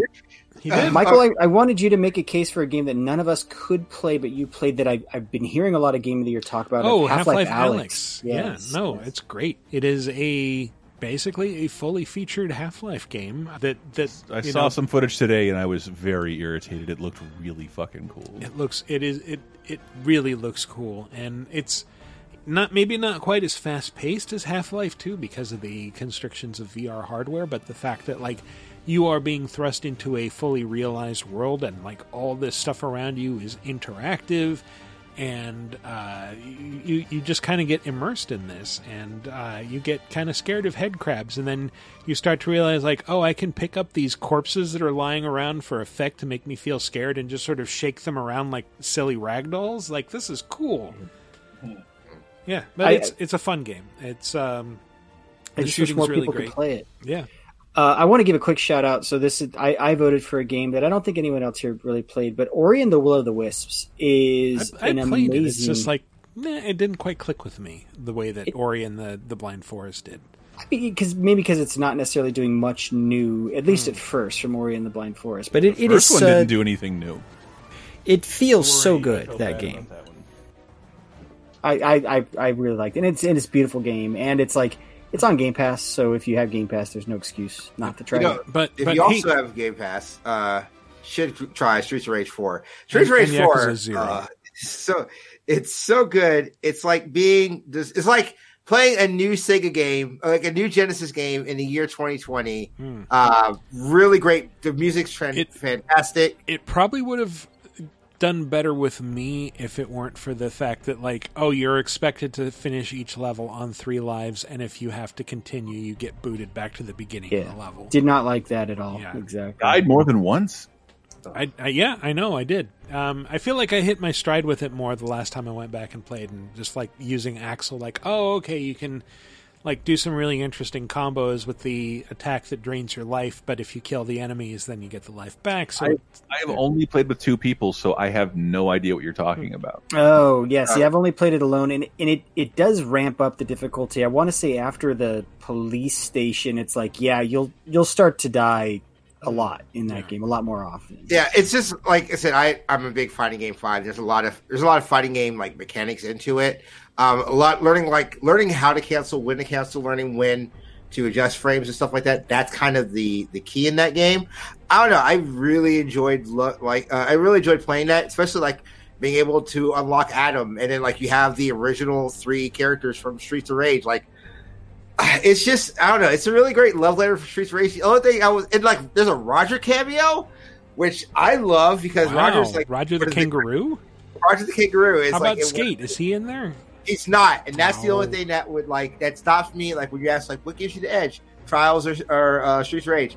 Uh, Skate not being in there is the reason why I, I, I Hmm. picked over Trials. I love Skate. Skate's one of my favorite characters. Even though um, Adam's daughter, She's plays- like, yeah, I was gonna say, why would you play as Adam when you got his daughter? She's amazing. She's great. she is, she's the only character that has a dash, which makes that game a whole lot easier. Yeah, my one of my big complaints about that game is that it moves so slowly. I'm just like, Jesus. And, and once you unlock her, or you, once you play as her, you're like, oh shit.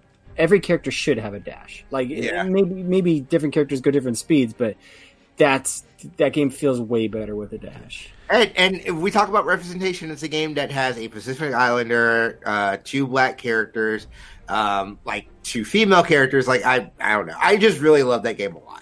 It's really fun. That's pretty cool. And a middle-aged beardo, which you know I really connect with. but anyway, Final Fantasy VII remake is our game of the half year, our gothy. How do you feel about that, Barret? There it is. All right. Well, on that note, we are going to take a little break. When we come back, we'll talk about some new releases, some news, a bunch of other stuff. So stay tuned. A good boy who never stops,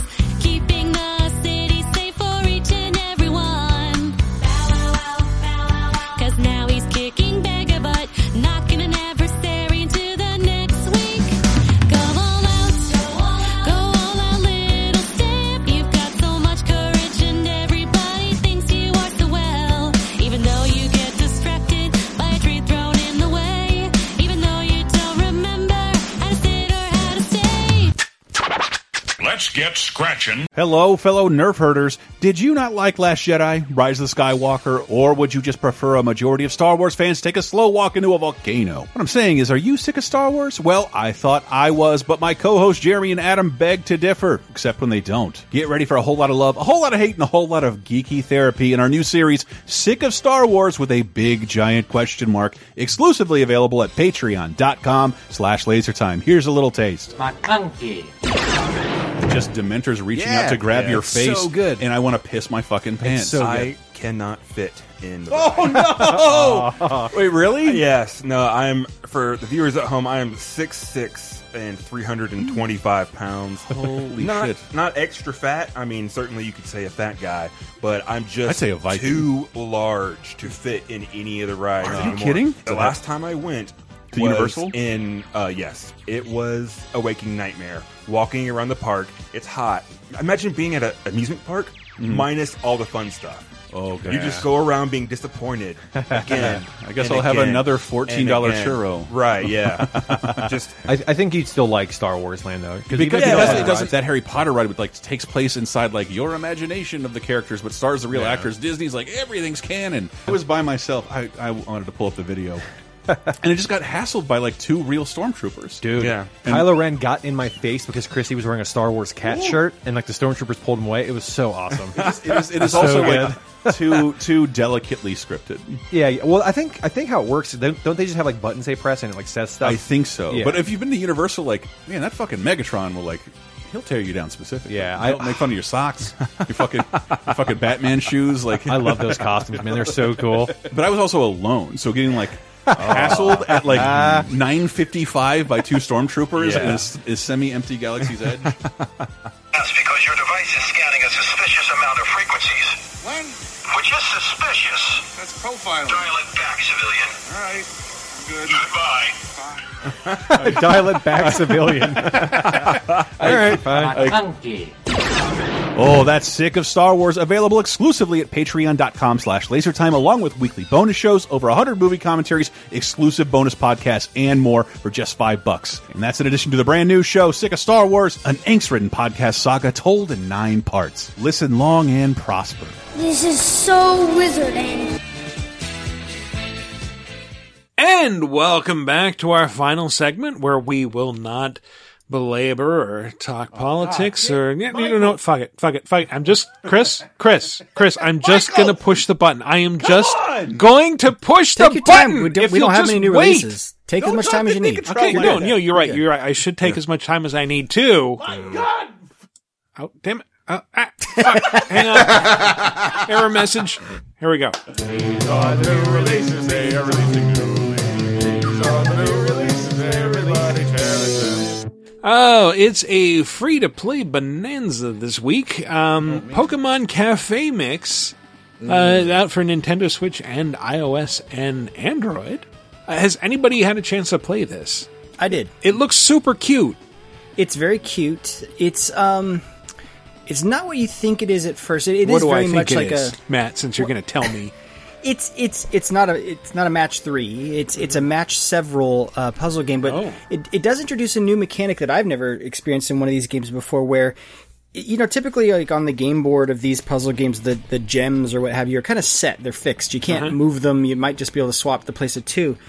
With this game, you're just trying to get like uh, like Pokemon and, and really like colors next to each other, but you can kind of jumble them around the board. Like you put your finger on one, and then it'll it'll grab onto the one next to it, and then you can just drag your finger around the whole board until you've collected every Huh. Pokemon of that color.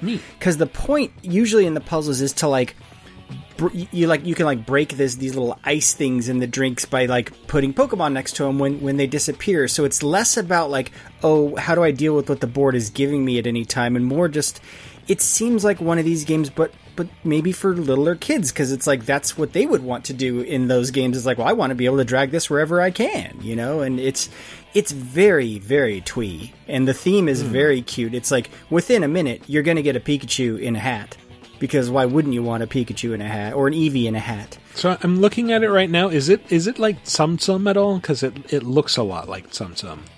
I didn't play the Tsum Tsum game, but but the, the in terms of the character designs and stuff, no, they're not. They don't look like Tsum Tsums, like little balls. I Of, mean, they're Pokemon. still still very rounded little faces. Oh, well, you mean on the game board? Yes, on the game board they are, but like in the cutscenes between levels and stuff, because Mhm. there's actually that's there's a kind of a story premise to this game, which is you are running this Pokemon cafe and you're you're trying to help Pokemon to build up friendships with them so that they will join your staff at your cafe because Mhm. every Pokemon has like a unique bonus power that they're better at certain puzzles than others. So there's there's depth here, but it's hey, dude, for a free game, and if you like puzzle games like this, it's very cute. And I, I I'd say why not try it? You know, I haven't tried it on Switch though, but on on iOS, it's great. Hmm. No, that's pretty cool. It- yeah, again, it looks super cute, and uh, I don't understand why I have to build up a relationship with the Pokemon. Wouldn't they normally just come to me and say, "Hey, I need a job," and I'm like, "Okay, fill out an application," and uh, then I'll whatever. Right, and then you throw you throw a Pokeball at him as soon Uh-huh. as that application is filled It's out. better than an awkward interview. Trust me. your your relationships with Pokemon are very in depth and in, Mm-hmm. in like in, like in in my game, Sun and, and uh, Sword and Shield, adamant Pokemon curry and go camping with them. They're like children. Uh, and I that's a lot of responsibility. and Except right- I don't find the share right any of the curry with them. They get to watch me eat. I think I think part of the charm of this game might be the fact that you can actually uh, have people dining indoors at an establishment, which feels like something that Oh. we'll never get back as a country. So. Look at all this shit in our fucking conference call that I have behind me to not have to throw away my own drinking glasses. Yeah, those are the same fast food glasses I've been looking at for like weeks now. yeah, well, I don't like being down here, and I try and minimize it as much. Clearly. Well, we don't. They don't allow coughing or wheezing uh, in any of those establishments. That's a really good Pokemon Yeah. joke. That's over your head. I understand it. So. Sure. Yeah. Provide. Those are Yeah. those are all Pokemons. I get it. Yeah, I mean it was it was awkward when I couldn't let a Pikachu into my establishment because he refused to put on a mask. I was like, "This is you fucking asshole! What are you doing?" And then he started screaming and throwing things and making He a got big Tierney? spectacle while his, his friend Pichu was filming the whole thing on his phone. Right. Yeah. Yeah. Uh, also out this week, Trackmania. Uh, full disclosure, I work for publisher Ubisoft, which put it out, but uh, it is a like you guys like the trial series at all? Yeah. Like these these And puzzle Trackmania. racers. It's but I, I like Trackmania as well. Yeah, it's Yeah, kind of like I am that. also a fan of Trackmania. with with an F1 car and uh, a track editor. So the Ah. the starter uh, version of this you can download for free uh, from again UPlay and Epic Game Store, and then there are several uh, paid tiers above that that give you different levels of access to the creator and community features. Um, but the important thing, at least, at least for me, like I've I've played a bunch of the the tracks. Uh, they're a lot of fun. It's the sort of thing that's like these are not straightforward races. They are weird obstacle races that will challenge you to do things like find the right angle and speed to uh, go from like one uh, completely vertical ramp to another one that's parallel to it on the way back down and continue racing around and get the best time and avoid all the obstacles and sometimes race upside down or hit a pad that will uh, activate super turbo or give your car jets that let it fly with limited control for a little while. They're they're very OCD, like the Trials games, where it's like if you mess any little thing up, if you're like me, you're gonna hit that button to go back. And Yeah. fortunately, like the loading, it's it's instantaneous. Like Yep. there's no load times when yeah, you do you, can hit a button to reset the track at any time. Um, And and you, the the goal is to get the best time and to get gold. And Yes. uh, there there is a I think f- relatively small selection of tracks at first, but it will be updated regularly. And as I said, you can uh, there's there's a track editor. You can download tracks other people have made. Uh, so it's it's pretty awesome. Yeah. But I've always admired Trackmania games mostly from a distance because it's like, yeah, the racing stuff is fun, but it, it gets you sucked in, and I'm like, I really don't want to do that for my mental health because it, it if you have any level of OCD, it feeds off of that, and it's like a trials game where you're just like, I need must perfect this track. Yeah. Come on, talk about the best game at coming out this week, huh? Ever since the Iron Man, everybody wants the robot. Huh? Ah, yes, Um, that's right. The Iron Man VR game is coming Oh, out. yeah, all I care right. about. By the time you hear this, so you, you know, it's Yeah. not out yet. It's all I care about, and it's so weird because, like, if you, you know, I kind of forget how VR games look when presented in YouTube trailers. Like, wow, this looks like shit. but, like, but it's like you, you got to remember what feeling this is going for that can't be shown to you in a trailer. Yeah. In particular, PSVR games, right? Like PSVR games are lower res than even like your your Oculus stuff. So Mhm. it's uh, But uh, but uh, yeah, I have I have the utmost faith in this. This is the first time, other than a Spider-Man freebie with VR, we have gotten to take control of a famous character in VR. Mm. Yeah. And, Yeah. and and I love the Spider-Man demo. It's free if you have PSVR. It's Well, I, great. I think that might be why I'm a little eh about this one. Just was like, well, like the Spider-Man demo, like I, I don't know, maybe I loved it. Yeah, maybe this will be But really those, cool. those are more tech demos, and that's why you Hmm. could understand why Yeah. they were free. It's like, oh yeah, these are neat, but this Yeah, is a but paid they give me a sense of my powers and, and height and like Iron Man flies and shoots shits from his hands. There's a lot Mhm. of things Yeah. that experiences that they can make you feel like Iron Man in a VR game if you're willing to like turn like I recommend turning on your fan and turning down your lights and cranking up your sound. The only thing that gives me a little trepidation is they announced this game and then they kind of went radio silent for a long time, and then it's like, oh, it's coming this week. Normally, that's a bad sign of a game, but I, I guess with VR, it's kind of like, yeah, what are you going to do? Like, just they, the I've- people I've, to been staying up on it. it, it it's this what do you say? It's been locked down for at least three or four weeks, Hmm. and and I'm excited to see it. And but I know it's one of those things because like I think did you did you know Facebook locked down the Star Wars VR demo? No, did they? Yeah, yeah, it's like exclusive to Oculus. Like there's a there's a I think you can play as fucking Darth Vader. Yeah, and like the yeah. world is not talking about it because you can't see. Most people can't see it. You can make one choice with VR, and that's kind of it. It's a little more expensive. Yeah. And and I made mine, and I'm like, I can't wait for this Iron Man opportunity because I'm jealous of everyone who gets to do that Vader thing and fucking uh, Oculus Go or whatever. Yeah. Is this Sony first party? I think that's so. Releasing this? Yeah. And that's another weird thing. I think it is. Because I keep getting it confused with there's that Avengers game from Square that's coming in Mhm. September, and so I'm like, Yes. They couldn't secure any of the likenesses. Yeah, I'm very excited about that that Square uh, Avengers game. Like, I I've never gotten to Destiny, but this is like a Destiny I'm willing to give a shot on. I don't know, Hmm. like, yeah, like the, the Iron Man thing. Like, I'm I'm never gonna have VR, so I'll never play it. But I'm glad that it's there because it seems like really a really cool idea. Uh, also, my PlayStation 4 died, so I can't I play it anyway. It'll work on the on the on the Piss Five. That's what we're calling Yep. it. The the, Uh, the Piss Cinco.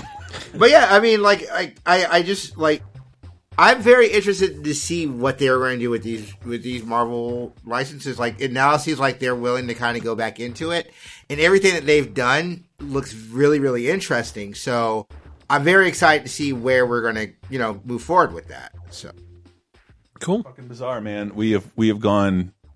Jesus, like I would say, at least two generations without a full fledged like AAA Marvel game. And what the fuck? What the fuck, Marvel? What have you been doing? Other than making great movies. They licensed all their movie games to Sega, which didn't do a wonderful job with a lot of them. and then just let it go after that. It's just it's still so bizarre to me. It's so bizarre just to not capitalize on that in any way. There weren't even any were there even any Batman movies out when like Arkham Knight was coming out? Like I think it was just alone representing Batman because the character is important. Come Yeah, on, Arkham Asylum might have coincided with like the Dark Knight Rises. I'm not sure. Mm-hmm. But every other every other game is just like no, the character's important and can sustain its own game. I'm like, Marvel doesn't have that. Is that what you're telling me? No, of course not. Fucking assholes. Nah. Uh, I, and I yes, I played uh, the Nintendo exclusive game, Ultimate Alliance Three. Oh, it yeah. was fine. It was okay. Let's not forget Spider Man, which is a very Yes. important Marvel game and character. yeah. So much so that they're going to have another one coming out later this year. That's that's going to only only happen from some embittered arrangement with Sony in the first place. So I know. Uh, oh, Yeah. frustrating. Like Sony still owns the rights, but we we're licensing our own character from Sony now. I mean, I know I know good people over there at Sony who want the best for Marvel and or sorry, uh, who just work in Marvel games and like I don't get it. Where are these coming? Where are they? What's happening here? What are we waiting for? Give me. Well, like I said, we're getting our our, our Marvel Destiny. So just, just wait. How, are- how are you picking up Destiny vibes? Is that from that big event they did last week where they showed yeah, off the that where they showed off a lot of the gameplay and a lot of the like character action stuff. Like it very much felt like, at least to me, because all the Destiny I've played was like early Destiny, a lot like early Destiny. Um, So it's a I don't know, like- shooter. not I would not say a shooter. It's more Is it like, a- replayable missions like Destiny? Like It's like, yeah. So like it's for from that event. Did you guys watch the event before I go? No. kind of into it. So yeah. So that event, which was like about two hour event, it shows like each different like each different thing is like a hero specific mission. So they they talk about everything that happens during a day, uh, which I hate. I hate the name of that. Um, and like it's like you're the bad guys you're fighting against is AIM, uh, kind of, and it's just like going through like so each different event has a specific hero tied to the event that you could you know play as, or you could play as different heroes. Um, so it, it's it, it's kind of like Destiny, where every ev- every like mission is kind of like like just out there. You kind of just pick the mission to kind of like go through, and then it's very much like one of those where it's not not, not a corridor, like not a shooter per se or a schluter per se, but more like a a uh, action looter. I don't know what we would call those. Uh, but that's kind of what it like. It looks like it is. There's And- they, they change up on a on a weekly basis or something like that. I, I, I, I don't know if they changed up for. So that's what they, I, I didn't get clarification on. But I do know that missions are going to change in and out because they're they're going to in, they're announcing characters in and out. Like uh, Kamala Khan was like the last one that last big one that they announced. But they're they've also they've said like Ant Man's going to be in the game. Um, uh, obviously the Avengers that they had originally, and they're going to introduce more Avengers. So there are going to be a, co- a constant content loop of more characters coming in and out of the game. So that would you would think so. Hmm. Yeah, I can see what you're saying. I, Kamala Khan was mentioned from the beginning, but I always like, what the fuck's Ant Man and all this? Yeah, 'Cause I know Ant Man. They announced Ant Man at the reveal uh, thing. Like that was one of the big reveals after they announced everybody at the end. They were like, "And Ant Man's going to be in it," and I was like, "Okay, well, you, you could have showed him, but all When, right, when. Ant Man's not on screen, other characters should be asking, "Where's Ant Man? What is he doing?" hey, I just watched Endgame again. Yeah, they should. Yeah. Uh, I love. he was really. He's probably one of the best parts of that movie. But no, I'm. I'm yeah, I'm looking forward to that. So that's The best part of that movie is that meme that was shared this week of Michael Pena explaining 2020 to Paul Rudd and Ant Man. I just I just saw a 36 panel version of that. Yeah, that It's just just keeps fucking aston- I've read it three times now. It's great and in Michael Pena's voice and rules. Well, that's probably a good point to transition into. This is the worst year. This is the worst year ever.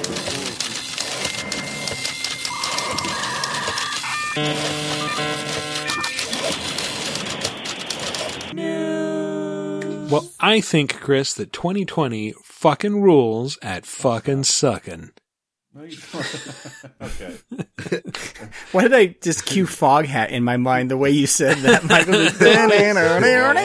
2020, man, it rules It fucking sucking. Spoken like a true dirty white boy. Uh, well, um, we're talking about Michael Pena and, and Marvel movies, so that's a great chance for me Oh, to no. introduce a segment. It's been a long time since we had Matthew, who will be editing this. Cue my music. VGA Hollywood segment. Um, this might be the weirdest Hollywood segment Yes. story. There is a Disco Elysium adaptation in the works from the Sonic movie I, producer. a part of me is thrilled, and part of me is very fearful. A, part of me is like the Sonic movie producers play games. This is astonishing. Play games like fucking Disco Elysium? Yeah.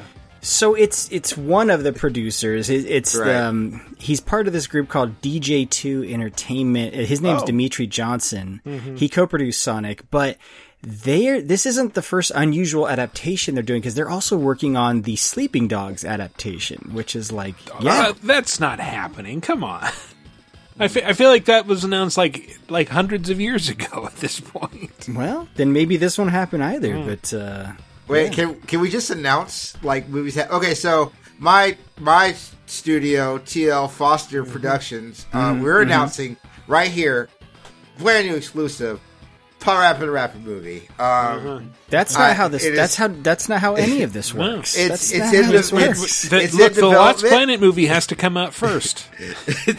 Look, I'm just saying it's in development. We were talking to a lot of big stars who was to to be on. Uh, I'm pretty sure MC Chris uh, has been 100 percent down with playing. Right. Yeah, man. All he wants is candy. He just wants to be paid in candy. I'm here to secure finances, man. Yeah.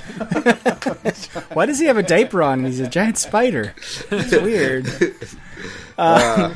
So, I, I- I mean, Michael, I think you're the only one of us that has uh, played any uh, significant time in Disco Elysium. Hmm. How would you even make this a show?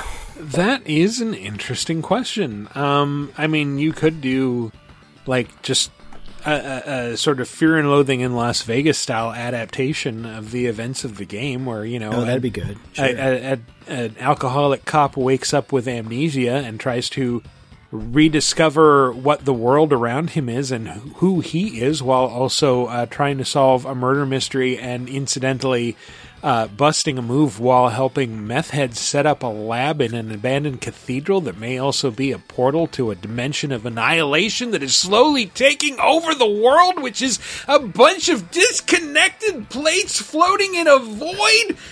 It's a weird game.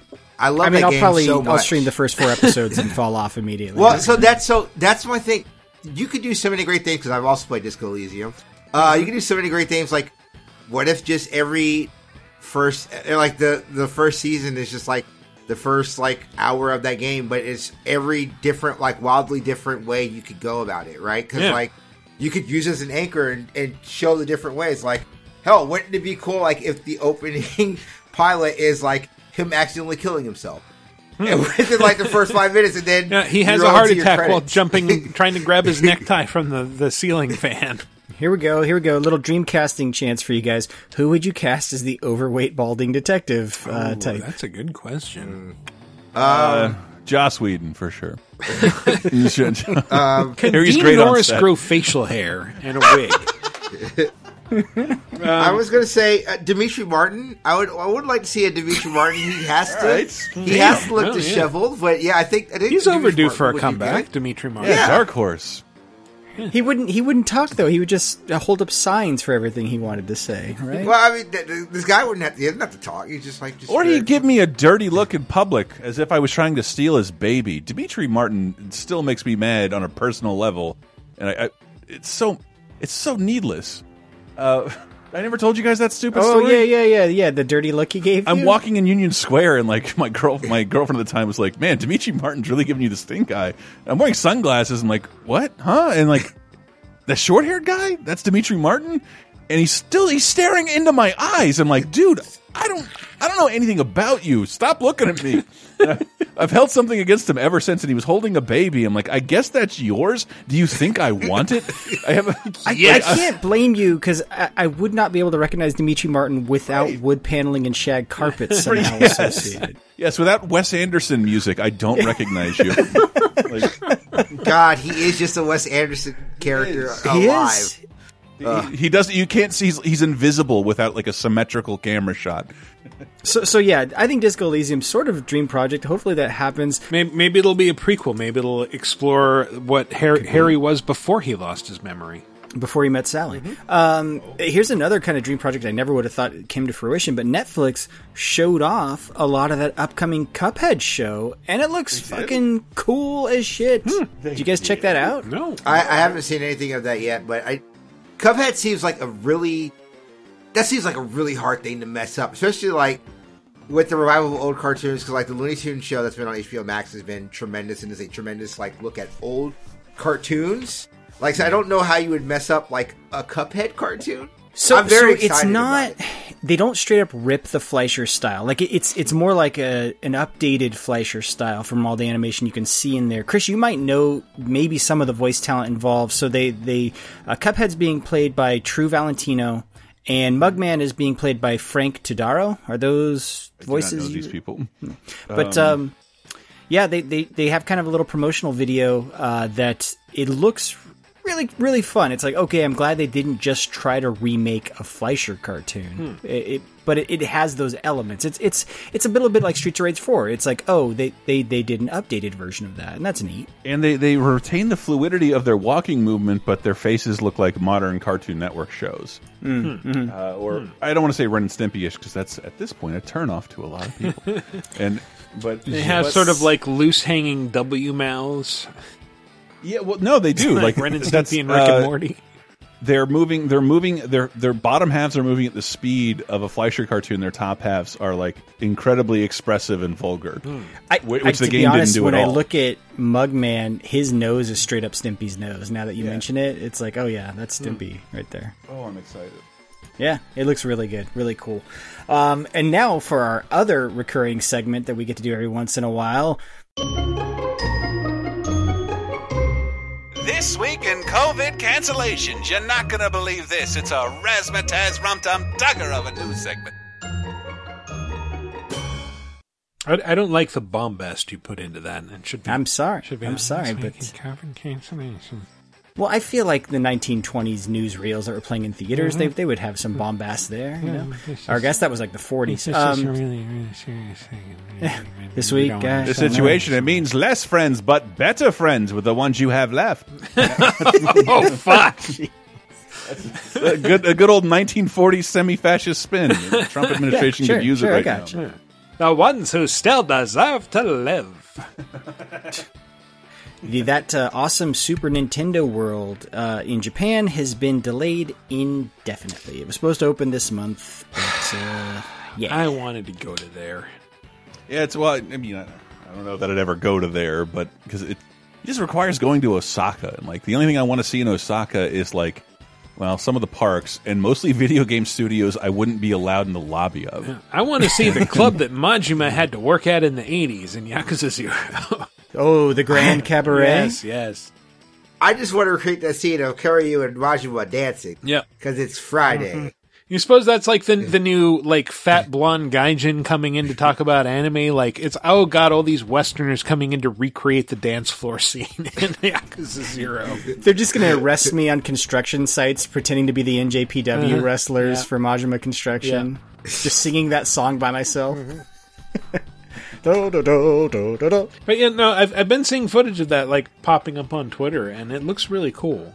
I thought I thought from what I read, I mentioned it on VGA that that it's the park that park is not done, but like it it is it was supposed to be open now and like everything is kind of on schedule maybe have like pulled back because like who's gonna go but like that's the shitty thing about it is like you can see parts of this park from the existing park Mhm. Yeah. but universal want it was supposed to tie in with uh the the 2020 olympics which was going to be the biggest tourism event of japan has had in like decades so they're just Yeah. I think they're waiting to tie it to that because like that really would have been a great opening because remember who announced where the Olympics were going? It was Mario. Yeah, that's, That's right. true. Well, I mean, there's still hope because this is in Japan, not the United States. So they've they've managed to somehow contain uh, COVID a little bit more, and the other Universal parks around the new park have started to do phased reopening. So it, it seems like a matter of time at this point. But uh, Part of bonus time this week is getting uh, Matt and Michael to talk me down from trying to go to, to Disney. don't do that. Don't do Don't I have go. vouchers. Orlando sucks anyway. Don't go. It does half the half the public though. No lines. I, I like. I'll I'll go into. I'll sleep in a fucking Joe Rogan DMT hyperbaric chamber. Get get one of those like the the Last of Us Part Two style gas masks with like the glass faceplate and stuff. No, that doesn't work. That's an N5 mask, and you're just blowing your own shit to other people. That's true. If you if you go to Orlando, Chris, I will throw ice cream at your car. Okay. Like constantly.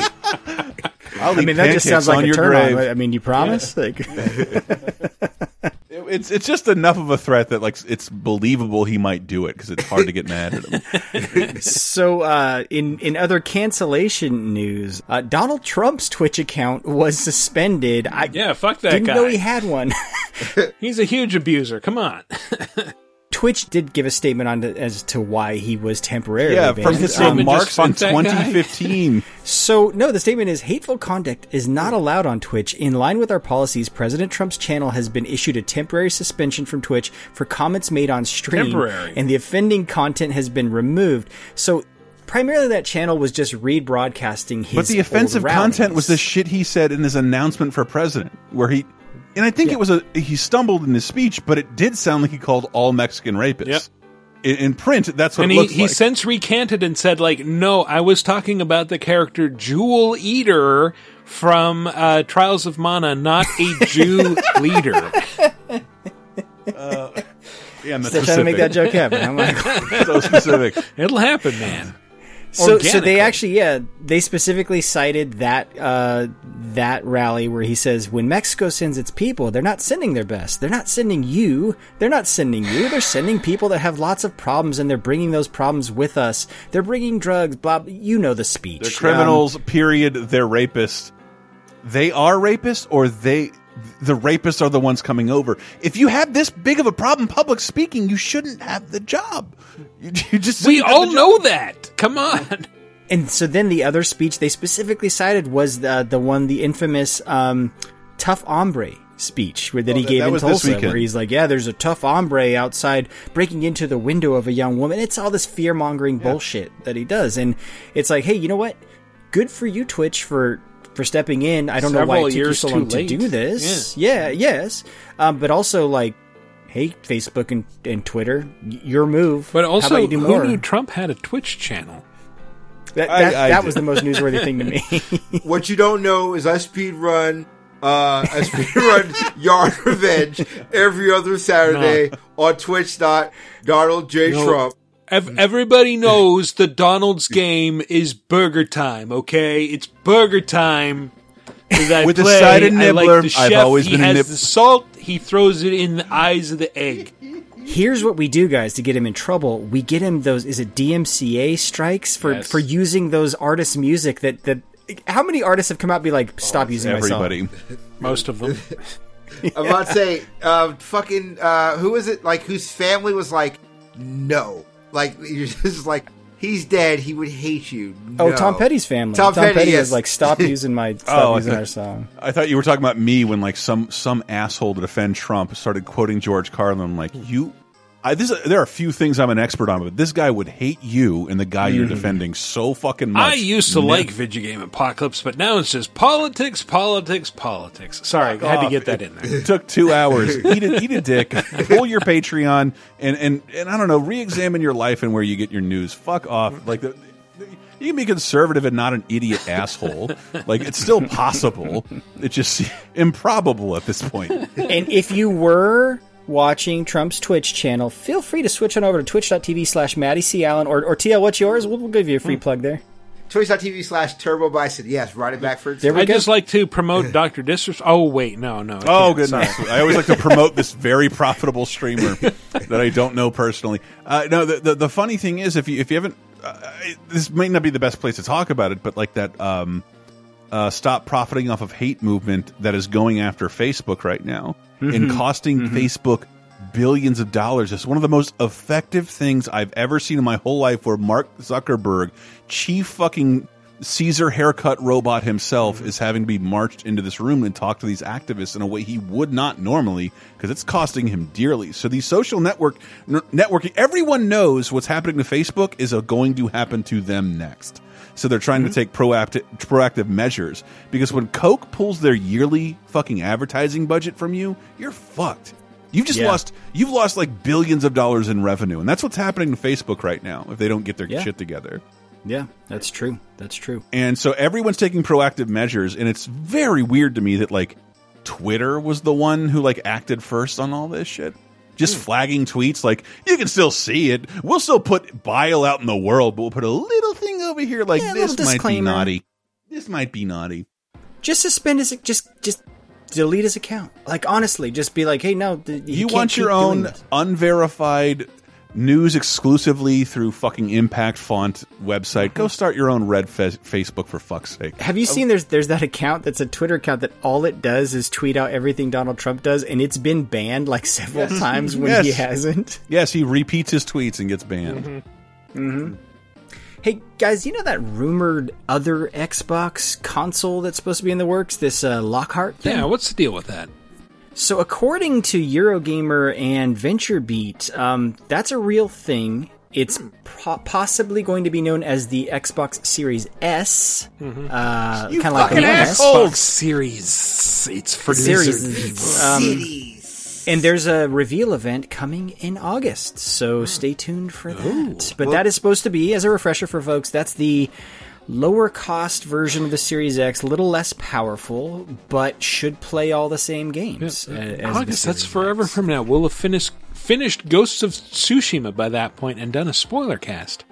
Actually, Yeah. we finished Paper Mario and Origami King at that point, We'll probably have finished same both. It's good too. Will you just It's tell me if that's too. any good at all? Because no one's ever told me to play a Paper Mario game since Thousand Year Door. It, this is the one. If you're going to play one, this is the one. Maybe Matthew, we don't Matthew, know. We don't know that. We I've don't been know waiting, it's going back. I have been waiting for a turn Mario based. de Papel. I've been waiting for a turn-based uh, Paper Mario game since Thousand Year Door. Mm-hmm. I think Super Paper Mario is pretty good. This game looks like a turn-based Paper Mario game, and it has partners with it. You get to be friends with the Bomb, and it's adorable. Real quick, I, eh. I want to go back to this Xbox news. 'cause Mario what- será what- amigos con un bobom. so here's here's the thing. Like, okay, assuming these rumors are true, so Microsoft now has two Xboxes, just like Sony says there's two PS5s. but Three Sony, it's like yeah, here's the disc version, here's whatever. My guess is what the, they haven't said anything, and I don't know anything. But my guess, what would happen then is that lets you for the Series X have a more expensive version that's probably at least five hundred dollars, and then my guess would be this cheaper version's probably around the four hundred dollar level because they Yeah. know it's tough to go above that 400 mark for most people for a new console. Yeah, yeah. The, the exciting thing about that is, um, if you live through the previous generation and this one, I didn't buy a new console because like "Ah, I need more power. I'm like, hey, my my launch console is dead. Mhm. It's all my launch consoles died in the last two generations. Uh, yeah, except, yeah, There are a lot more har- hardware failures these generations. Every single one, every except for my Xbox One, which runs like absolute garbage. Uh, but my launch Xbox One is still running. My launch PS4 is down. My uh, launch 360, my launch PS3, they're all down. So if you're telling me like, and I thought the rumor was that like, if things all went according to plan, and that is, um, we had a decent administration that would protect us from a disease, Huh. um, uh, that we would have gotten this console like next month in August. Oh shit! I, I thought that's what I, I read. I could have read that incorrectly. No, the, the, the reveal event is in August for this con. That's no, no, I, rumored I read that this was the going to launch earlier than the other stuff. Oh wow! So, So first, uh, so if you if you were willing to take a down spec, uh, cheaper, uh, digital only version of the uh, the X, you could buy it earlier if you wanted, and like, oh, okay, I can see this, and then three years later, like, yeah, I want the big mega version. Oh, see, I I would have gone the opposite way because early adopters are always the guys willing to spend more money. So I would have put the Series X out first. and I, I could have cheaper misread that. That you're right. It does seem like I misread that, but I I have very poor reading retention, and you shouldn't listen to anything I say. Same. Don't don't listen to this whole podcast. In fact, we don't know what the fuck we're talking about. I, I have no idea what I'm doing, and you guys have really allowed this to happen for far too long. so uh so so so Xbox not all just expensive consoles or inexpensive ones. Um they they revealed a new initiative uh part of the Summer Games Fest. They have a demo event, sort of like what Steam did. So from July 21st to 27th, they are going to let Xbox One owners try out over 60 brand new game demos uh, for unreleased Xbox One games including uh, one of my personal favorites from that recent Steam demo event, uh, Cris Tales or Christ Tales, um, which is amazing. I cannot recommend it enough. That demo is just so right up my alley. You got to try it. And then that new remade Destroy All Humans and then Haven. Um, they so uh, they also Wait, um, are they remaking Haven? Like Haven Call of the King? That game? Uh, different Haven. Oh, different who Haven. cares? Yeah. So some of the games they also revealed um, Hellpoint, Skatebird, uh, The Vale, Shadow of the Crown, uh, Raji, an, ep- an ancient epic, and Welcome to Elk. Um, I did play. So I said I played Cris Tales on on Steam. Excellent. I tried the Skatebird demo when it was on Steam, and I was a little disappointed in that. What one. Disappointed was- you about it? it just the controls were not tight at all. It felt more like a kind of a fun physicsy game, almost like a goat simulator type thing. Whereas I was hoping for Tony Hawk, and it is not a Tony Hawk level of like ooh awesome tight combos in this game. And it and it's not skate either. You're not oh I have to move the stick in a particular way to do it. That would have been my next question. Yeah, it's, it's not that. It's as hard as OlliOlli. it's lighthearted and fun, but it's yeah, it's it's uh, it's it's not necessarily if you're looking for like ooh, I want like a robust skating engine. It that's not that game, or at least it's not so far. So here's my here's my question, uh, and just moving forward, and, and where we are as a as a society, uh, especially as a country, right? Um, I I'm really loving these demos being put out here, um, and like we have the bandwidth to do it, and we've had people being able to to play these demos. I think it's I think it's actually smarter to have the public have more hands on with these demos. Other than industry people meeting up, doesn't this just defeat the purpose of E3s or trade shows really? Because I can put the demo into more people's hand, and, and this is why I asked this, and this is a general question. Um, isn't this a better option than to do these trade shows? you could you're mistaking a trade event for a consumer event. So so if you're wanting consumers to demo your product, absolutely this is the best way. But what E3 had traditionally been, and, and trust me, the last four or five years, it, it's so different. It's a trade event, meaning you're mostly there for the meetings, and it was mostly there so that buyers from the big retail chains like the Best Buys, the WalMarts of the world, mm-hmm. they could see a product and know what they wanted to place a bunch of orders for Yeah. for later in their retail. And shop. I've seen people who are in that loop saying, like, how dare these game journalists express any dissatisfaction? They're lucky they're invited at all. This is for buyers only. we don't buy much. Yeah. So, so it hasn't been that event in several years. It has been this weird hybrid. And it was, yeah, the first wave of it changing was, oh, well, this is also more of a publicity event. We're getting a lot of, Hmm. you know, games press to check stuff out and really publicize our industry. And then the last two years, is that how often they were selling tickets to the public? Was it the, Yeah. was it 2019 and 18? 2018 was the first year. 2019, I think, was the like when they kind of went with the more like the Gamescom model.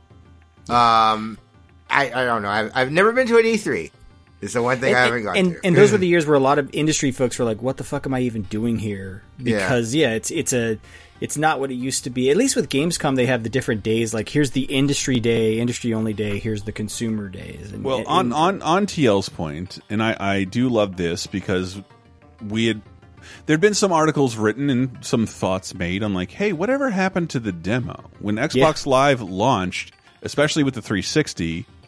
That was kind of the key thing. Like, you can play a little part of every single game you've ever wanted to try, and that slowly went away. Especially, and it went away because most companies decided, like, yeah, we're going to make you download the full game, lock off access to you, and then make a really convenient experience when you give us your money that you'll just be playing the game. But it's also like, I have a 20 gig hard drive.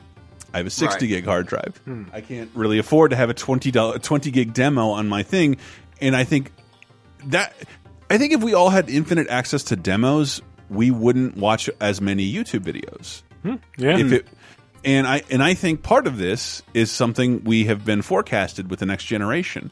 The reason Microsoft is making the demo important again is because the demo is about to be really important again in the next generation. The rumor I had read is instantaneously launch demos on the PS5. Uh, Mhm. The idea of being able to instantly try a game Hmm. without having to download anything. Yeah. And I think when when I read this, I'm like, who the fuck cares? I'm not downloading 60 demos. Are you crazy? I wouldn't do that if you put them all in the same pack. it is weird to see the everything old is new again thing of like, hey, demos have been around forever. Why did we get away from them? Demos are great, you know. Yeah. Like, and we've been doing Yeah, these other things like these free play weekends of like download the whole game and play it for a couple days. Then I know you don't all capture sounds for a podcast, but can you imagine not having like, ah, fuck, some idiots talking over this one? I know you've been through that when you're like, how does this game look or play? Mhm. Yeah. And you go to YouTube first because, you know, most of us are at work or on the go. But if if you're at home, you, shouldn't ever have to do that in this day and age. you should be able to go open your console and figure out what something plays like. It should be there. Yeah, I agree.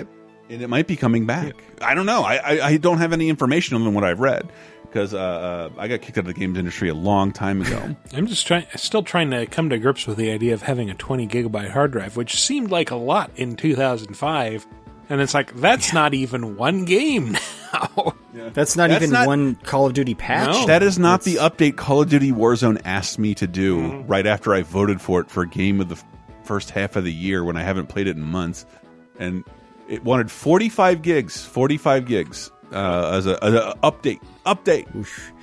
So, uh, not to be outdone, Sony then announced their own kind of indie game initiative. Uh, Shuhei Yoshida was wrote on their blog there are nine imaginative and exciting titles coming to both PS4 and PS5, as Chris calls it. Uh, some of these games, this was interesting. Some of these games will be coming to other platforms besides PlayStation, but they did not elaborate. So, does that mean mobile or PC? Hmm. I, I would guess PC because they're pushing in that direction more and more these days. And I would guess mobile with how uh, little time they had to pull this off. Uh, one of one of the games listed uh, was Worms. Worms Rumble. A new Worms game is coming, and this one is an, is an arena-based 32-player cross-platform Worms game, dude. Sure, it is. Yeah, Why Yeah. not? So Sony Sony not backing down from the indie initiative. Like, yeah, we want indies on PS5 as well, which is That's cool. which is great. Yeah, and that is all the news that is fit to play, just like a demo. Well, uh, that brings us to the community segment. Uh, last week's question of the week, as you might remember, was what's your favorite game of the year so far? Uh, TL, I believe you're the only one who wasn't here last week, so do you have an answer? I do. Uh, so my game of the year so far uh, is going to be Persona 5 Royal. I'm Doesn't sorry, count. I Doesn't count. I really fucking loved that game. Um, it definitely does change a lot um, in Persona. Makes the game a lot more streamlined. If this like it's it's legitimately one of my favorite moments, like favorite games I've played this year. If I can't say that, I'm going to say Streets of Rage Five. Uh, Streets of Rage Four. I love that game a lot. Mm. I really do love Streets of Rage Four. But you love Trials of Mana more. Uh, anyway, uh, first responder on VidjagameApocalypse.com was new Star Wars character Cho Aniki, who's a great name by the way, who says, I'd say Night of the Consumers from the itch.io's bundle for racial justice and equality. It's at least the most accurate portrayal of my first half of 2020. Buy another one, Morty. Consume, Morty. Nobody's out there shopping with this fucking virus. Yeah, right. Being an essential worker at a grocery store, earning less a week than my out of work brother. Shout out to Meijer workers in the Midwest listening to this on the job. The consumers are Karen and Kens with unrelenting thirst for customer service that prowl the aisles and are the jump scare monsters of the game. I can say during the initial toilet paper supply surge, this game was nearly a one to one of my waking nightmare. Runner up goes to the Big Titty Goth Girlfriend Simulator, which is free and also on itch.io as well as Steam. I will say, if you are being an asshole to people who are working their everyday job because you can't get your fucking you you you don't want to wear a mask or oh you don't have the item, literally fuck you. You're the worst person. No, in the hold world. on. You're scum. missed one thing. if you if you're not getting your fifty dollar arcade cabinet, now that's a reason to go nuts. The- the- Well, wasn't Night of the Consumers? It was part of the was it the haunted PS1 demo disc or something like that that was on itch.io? Is it itch.io or itch.io? Most people say itch.io. Yeah, Yeah, I say okay, itch.io, itch.io. yeah. Fine. Uh, from the Twitter at Doctor Wowie says Final Dr. Fantasy. Wowie. Dr. Wowie. Uh, Final Fantasy VII Remake, hands down. What can I say about this game that hasn't already been said? Perhaps like on our spoilercast at patreon.com slash lasertime. Um, the characters, the graphics, the music, the epic boss fights, clouds that dance and moves, that emotional ending. Also that part where Tifa threatens to stomp on Don Corneo's balls that I found strangely erotic. I put over 50 hours into this game and every hour felt worth it. This is in stark contrast to the hundreds of hours of banal drudgery that is Animal ah! Cro- How dare you, sir? That is How Animal Crossing. dare. And now with the new summer update, I have to waste even more of my life finding animals for that Blathers motherfucker. It's Fuck amazing. this. it's amazing how much more meaningful picking a few flowers with Aerith was than shoving islands full of the things into my villagers' fat fucking pockets. If anyone's balls were stomped on, it was mine under the thick soles of Tom Nook. Anyway, yeah, Final Fantasy VII Remake, awesome game. I love our fans. That's some, some good You should. writing. Blathers is a fucking saint, and No, no. the fact that he wakes up at any time of the day when you fucking go in there and give him shit to freak Mhm. him out. Mhm. Fuck off. True. Blathers doesn't deserve that. Here's a bunch of bugs. Oh, I'm an expert on them, even though I'm terrified. There- look, look, look. See here. There's a collective cuteness. We'll all pull the wool over our own eyes to have a good time for a little while. But the amount of times I went to blather and the amount of text boxes I had to skip in order to just talk to this fucking idiot. Yep. This is a design problem. Just and fucking everyone seems to be like, no, my it's, it's, man." it's not. It's not a bug. It's a feature. I'm like, no, this sucks. They got a patch. This He sucks. is This a the- wealth and It's the, it's of the only thing to knowledge. do in the game every day. That's, that's not what he's talking about, TL. He's talking about they give you a fucking tutorial every time you talk Every to him for time. donating. This a sucks. thing. It's not charming. Oh, we It's- can and I'm only tired of accept pretending like bugs it of is. this of fish or fossils assessed by yours No, truly. No, no. I want to put it in my mailbox, send it to Blathers, and never see him again. I'm going to die alone and childless in his own museum. I mean, that was the original Animal Crossing. You had to like mail off your, your fossils to get them evaluated, and then they would mail them back to you. It was the worst. It was bad. worst. Why is the museum open 24 hours and the actual shop holding things I need isn't? This is ridiculous. It's a design problem. This game is not as cute as everyone thinks it is. We just accept all its flaws.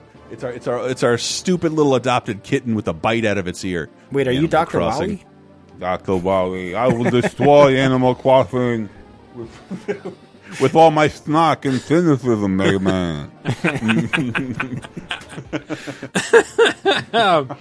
uh, Ian E. Frederick says XCOM Chimera Squad is the only 2020 game I have played so far. I usually stick to more retro stuff.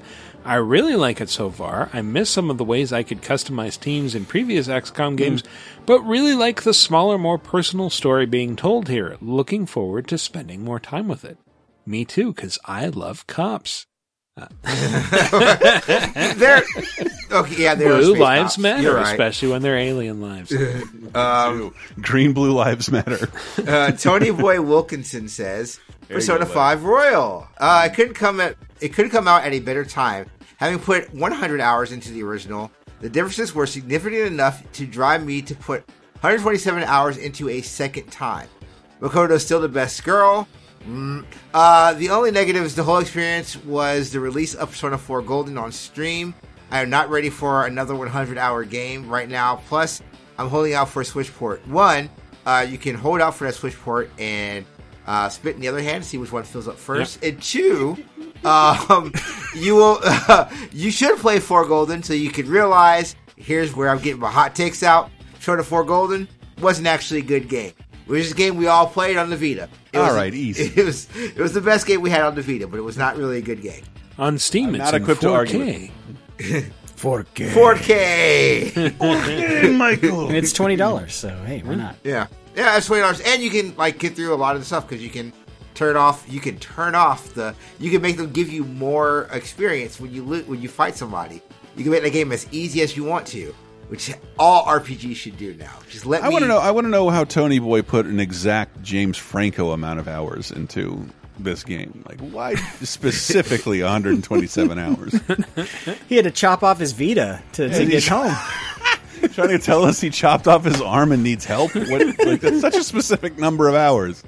If only it would have been ten thousand, he gotten he'd have gotten really good at chopping off his arm. The, the Gladwell achievement. Or at Persona, really good at Persona. Mhm, Ten thousand. That too, yeah, sure, fine. Spoil my fun.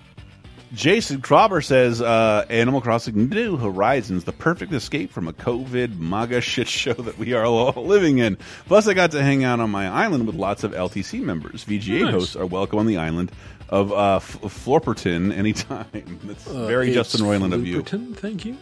uh, Jason, I have been to Flooperton, and it was lovely. Thank you for, thank you for having me. Uh, my my town was called Crepusce because it's Twilight in, in French, and I'm a pretentious piece of shit. Hmm. So that's the reason why my town was that.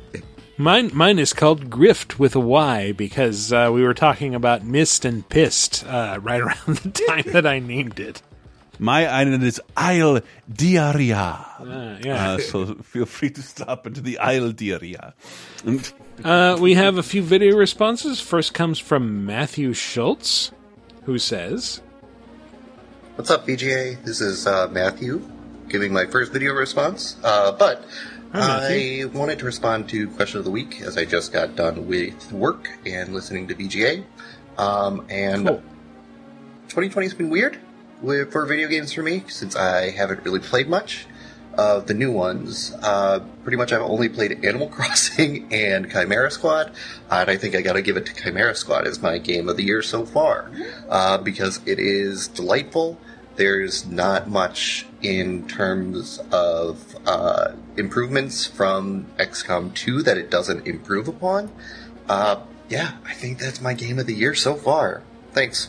I, I should be clear. I really do like uh, XCOM Chimera Squad. It is a lot of fun, and yeah, the the idea of a goofy story based XCOM is uh, captivating. So um, check that one out. I, I think I made the mistake of I, I might have given people the wrong impression that of, of thinking of it as a scaled down XCOM 2. It's not that. It's, it's streamlined, and there is Yeah. a difference. Like it's it's it, it just moves at a quicker pace and's got more story to it. And yeah, you can't create squads of your best friends that you can hope live through all the encounters or kill as you Mhm. will, you know. But um, the characters they have in there are still really good. So Yeah, it's also slightly lower stakes, and it's like, well, you're not fighting for the survival of humanity. You're fighting against terrorist groups who are trying to take over a city. So yeah, like that's that's yeah, it's neat. Um, but uh, full install has an answer as well. How's it going, guys? It's Tom here again from Full Install, here to answer your latest question. What is your favourite game of the year so far? It's a difficult one because I did finish Last of Us 2 last week. I can't say it's my favourite game, but there is something there, it has to be identified as something. I think it might be the best game. If you identify the best game as having achieved all the things that it's out to do, it certainly does that, but it's just so depressing. Um, it's a bit like someone saying that Bad Lieutenant with Harvey Keitel is their favourite film. It's like, yeah, sure, he masturbates through a window to some women. You just it's just not the it's not the done thing. Um, I think the best way to describe it because the gameplay in it isn't that isn't that fantastic or revolutionary. I heard someone on the podcast once describe the late great Bill Paxton as an A-list B movie star, and that's how I kind of feel about The Last of Us. It's a it's a five star, seven out of ten. So it's uh, it's not the most amazing thing in the world, but it, it is something. It's something at least. But no, for me, without question, the game of the year so far is Streets of Rage 4. It's tremendous fun. It's funny you mentioned last week about games uh, getting shorter. That game's 90 minutes long through and through, and I think I've put 28 hours in somehow. It is just, it's a perfect example of if you make a game, it doesn't matter how long it is, as long as it's fun, it has replayability. And uh, yeah, it is great. I was very skeptical at first because I'm a huge Streets of Rage fan. I think Streets of Rage 2 is probably the best sequel ever made to a game. Uh, in terms of just what it improved on the Yes, first one. Correct. And this one is just great. Yes. I didn't like the art style at first when I saw early videos of it, and I was a bit skeptical about the, uh, the soundtrack when I first heard it, but it really grew on me. It's not perfect, but it is pretty tremendous. There are a few uh, quality of life changes I'd like. Just make it so I can switch between the modern and retro soundtrack at the push of a button rather than going into the menus. Surely that's a simple thing to, to do. Or let me rearrange my own soundtrack and put whatever I want in there. But otherwise, they hit the nail on the head. And I hope they do a Golden Axe. Imagine that. Imagine a Golden Axe remake. Who doesn't want 4K No. uh, barbarians No, in you're- you're- underpants? now you're so going- yeah, no brainer for me. Keep Streets of Rage talking. 4. I'm listening. If you haven't Yeah. played it, what the fuck are you doing with your life? Stop. Put Last of Us 2 down. Put that depressing shit down and go play Streets of Rage 4. Anyway, guys, take it easy. I'll catch you next week. Thank you. So don't don't do Golden Axe because then we're going to get to an Altered Beast thing, and I would that's, we're fucking going a love bridge both too of those. far. And then we'll get to an alien syndrome thing. Golden Axe and Altered Beast are nothing alike. That- Those that are is also so true. different. Yeah, but alien no, I'm just syndrome saying, is like just a that's a reskin golden. Golden If you go, if you bring back Golden Axe, what's the next thing? Oh, you should bring back Altered Beast. Let's do that. Let's bring back Eternal Champions. You have to understand he is he's English and they had a lot more Sega support over there. Golden Axe I don't get, but like it's part of the new arcade one up thing because like people give a shit. I don't get it. I love that Um, game back. I the played day. the shit out of Golden Axe arcade game. I didn't know. No, I, I don't hate it, but like I love Alien Syndrome, which is almost a reskin of everything and everybody in that game. Well, uh, we have we have one final video response from Red Rock nine six three. Always a delight. Hey VGA, it is RedRock963 answering the question of the week, which is what is your favorite game so far? I think what's in this frame kind of illustrates my answer. It is Final Fantasy It's a VII giant red 13 wall And by the way, my husband made me this giant Red 13 mural for my birthday last oh, month, and it is amazing, just like the game itself. I could not put down Final Fantasy VII Remake. I was sad when I finished it. I tried to platinum trophy it, but then trying to beat Sephiroth on hard mode just completely destroyed me, and I had to walk away from the game before I broke my controller. But yeah, Final Fantasy VII Remake was so good, and the only thing bad about it was it left me wanting more. And I'm hoping Square Enix announces something soon. And I loved your spoiler cast on it, by the way, and I agree with Chris. Oh, they you. needed to do a, they need to do a Ground Zeroes uh, Phantom Pain thing, and I hope that they do that. That will make me like the happiest person ever. But yeah, that was Final Fantasy VII Remake. glad for I you, said and whatever that- I love you guys' show, and I hope you guys have a great week. Thank you. Ditto. Was that me or you that came up with that? I think that was you, Michael. Ah, okay. No, no, We give me sound credit. very I never similar, get credit. I know. I never get credit for anything, and I never played Ground Zero, so it seems very unlikely. If what she's saying there is, you know, this the this first game is relatively contained, and then it becomes this big open world game for the next version. then Mhm, yeah, yes. I think that was you, Michael. That was that is my Uh, great. no, that was for this. definitely me. And I also said you should re-release the PSP, Mhm. uh, not unlike the NES Mini, and let me play Crisis Core. But call it the PESP. The PESP. Yeah, like the Brits Oh, did. Why not? Pespy man. Put Crisis Core on the Vita. Oh. I How? How did you do up. that? That is impossible. It was only ever released on UMD. I know. Put Crisis. Do you, they have to have the files. Oh, I, I thought I thought the- you were saying you'd played Crisis Core on the Vita. No, I mean, I'm, I'm pretty sure I could. Like, don't tempt me. I Yeah, could, illegally. What else was my I Vita can do what I want. I literally have a buddy who has a uh, a PlayStation who bought a PlayStation Portable that just plays everything else. And I'm just like, you're just pirate. You're just a pirate. But it was never released legally digitally, which kind of sucks. Yeah, uh, it's a Crisis Core is a good game. In Crisis Core, this I wasn't on that Final Fantasy VII thing, and I wish I was because I would have made my point. This game feels like the sequel to Crisis Core. Hmm. Like this feels like Crisis Core two. Kinda, a little Uh, bit. A lot of the themes, a lot of the, the redesign. It really seems like this is what Nomura wanted. Like when he worked on Seven, he was like, "I think the story should be this," and this is what it seems like. Hmm. All right, so new question of the week. Uh, now that we've finished the first half of the year and are looking forward to the next, uh, what game are you looking forward to most in the latter half of the year? Uh, I know I'm super excited for Ghost of Tsushima and uh, Assassin's Creed Valhalla. I'm super looking forward to uh, not even necessarily the games, but just I just want the new consoles on my shelf and working, and hopefully they like are totally backwards compatible, so I can just throw out my old ones.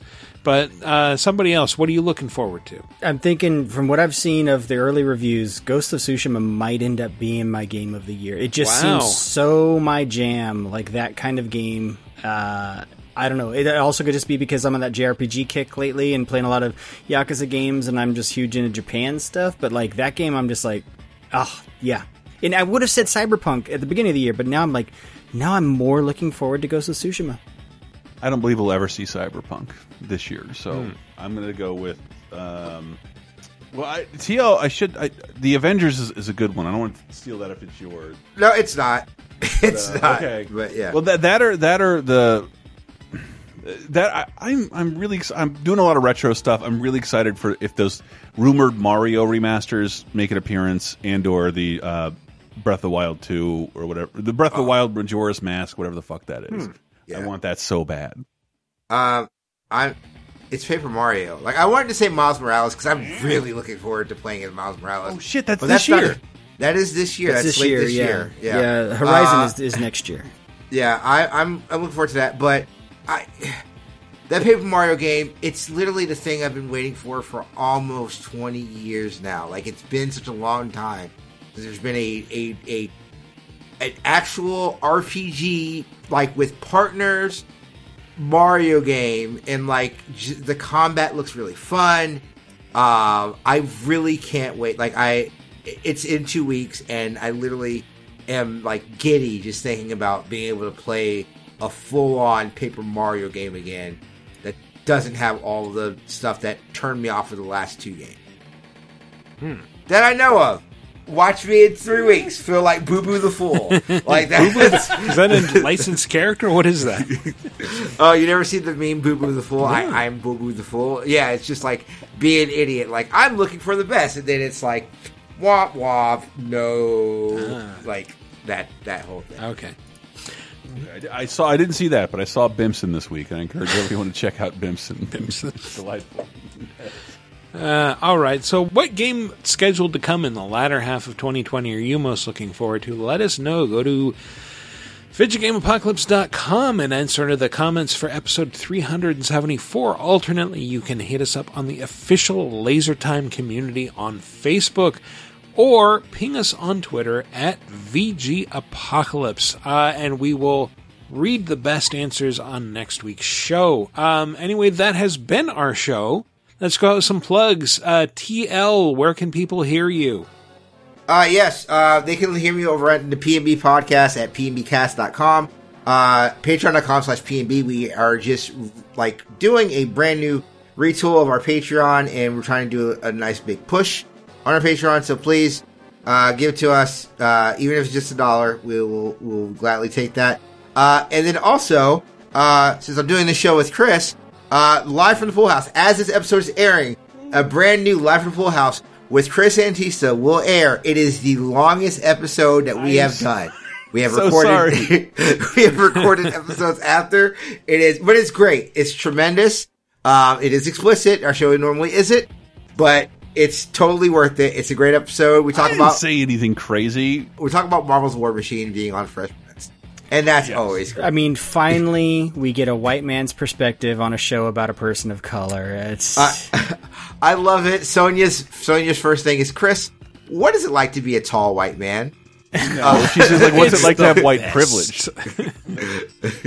and a big shout out to Sonia Ballantyne. I, I, I, yeah, that was fucking awesome, and it was awesome to get that question. It was awesome, TL, to. I the the trajectory of Will Smith and the Fresh Prince have always been pretty baffling to me, but you had a pretty decent way of breaking it down for me in the first episode hmm. because I was I was a Fresh Prince spoiler I was a Fresh Prince music fan before the show came out. Same. Hmm. Well, Couldn't who wasn't? If you them. grew up in the 80s, you automatically were. You had to be.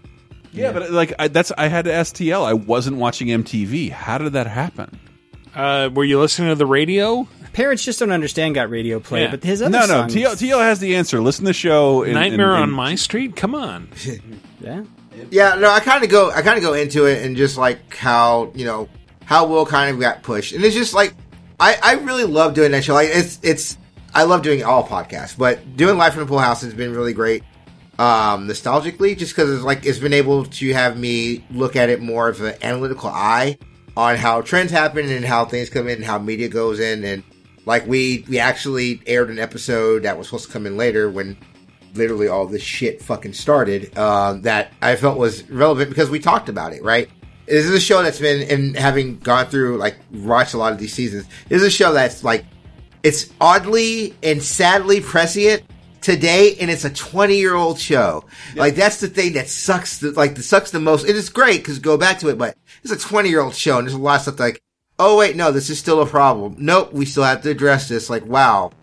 I hate to burst your bubble. It's a 30 year old show in a lot of spots, isn't it? It's. Yeah. You're right. No, that's what I meant. I meant 30 year old show. Yeah, because it's going to come up. One of the great things, it's going to come up on 30 2010 later on this in in two Mm-hmm. Months. it is. Actually, So is uh, what I'm calling right now the worst good John McClane movie.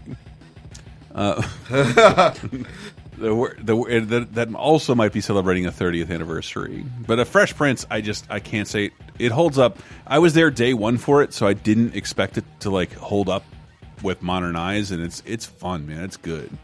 Um, I'm I'm really glad I pushed my chips on that show emotionally and and so live from the pool house check that out uh, check out 30 2010 games with um, matt me and uh, michael Yeah. Uh, on on patreon.com slash laser time also have, they're on bonus time this week as well and we have a brand new episode of sick of star wars coming for you in just like a week or so again part of the bonus time is about my girlfriend's parents coming and the amount of days it's taking me to like clean the house and the garage and like the lawn stuff I'm very nervous. I've never met these people before. And I'm also terrified. And uh, you'll see why. Bonus time this week. I'm done, Maddie. Tell them where you stream, buddy. Uh, I mean, I, I barely remember talking about the girlfriend's parents things because if you want to hear me get really drunk and really political, yeah, check out uh, patreon.com slash lasertime. And on this week's bonus time, we just, we let loose.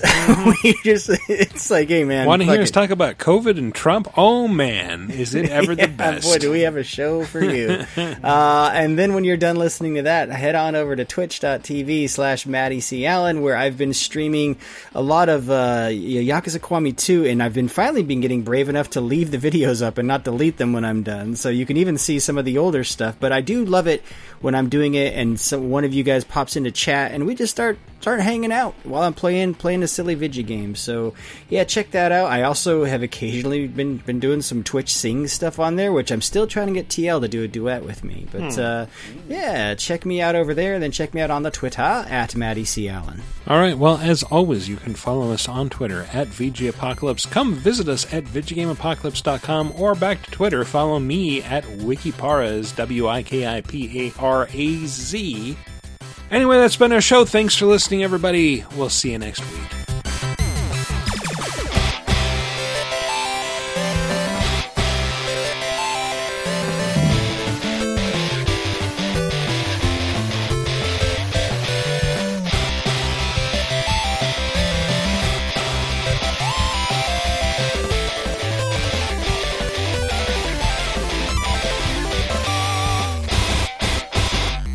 Is it safe to pee in someone's butt?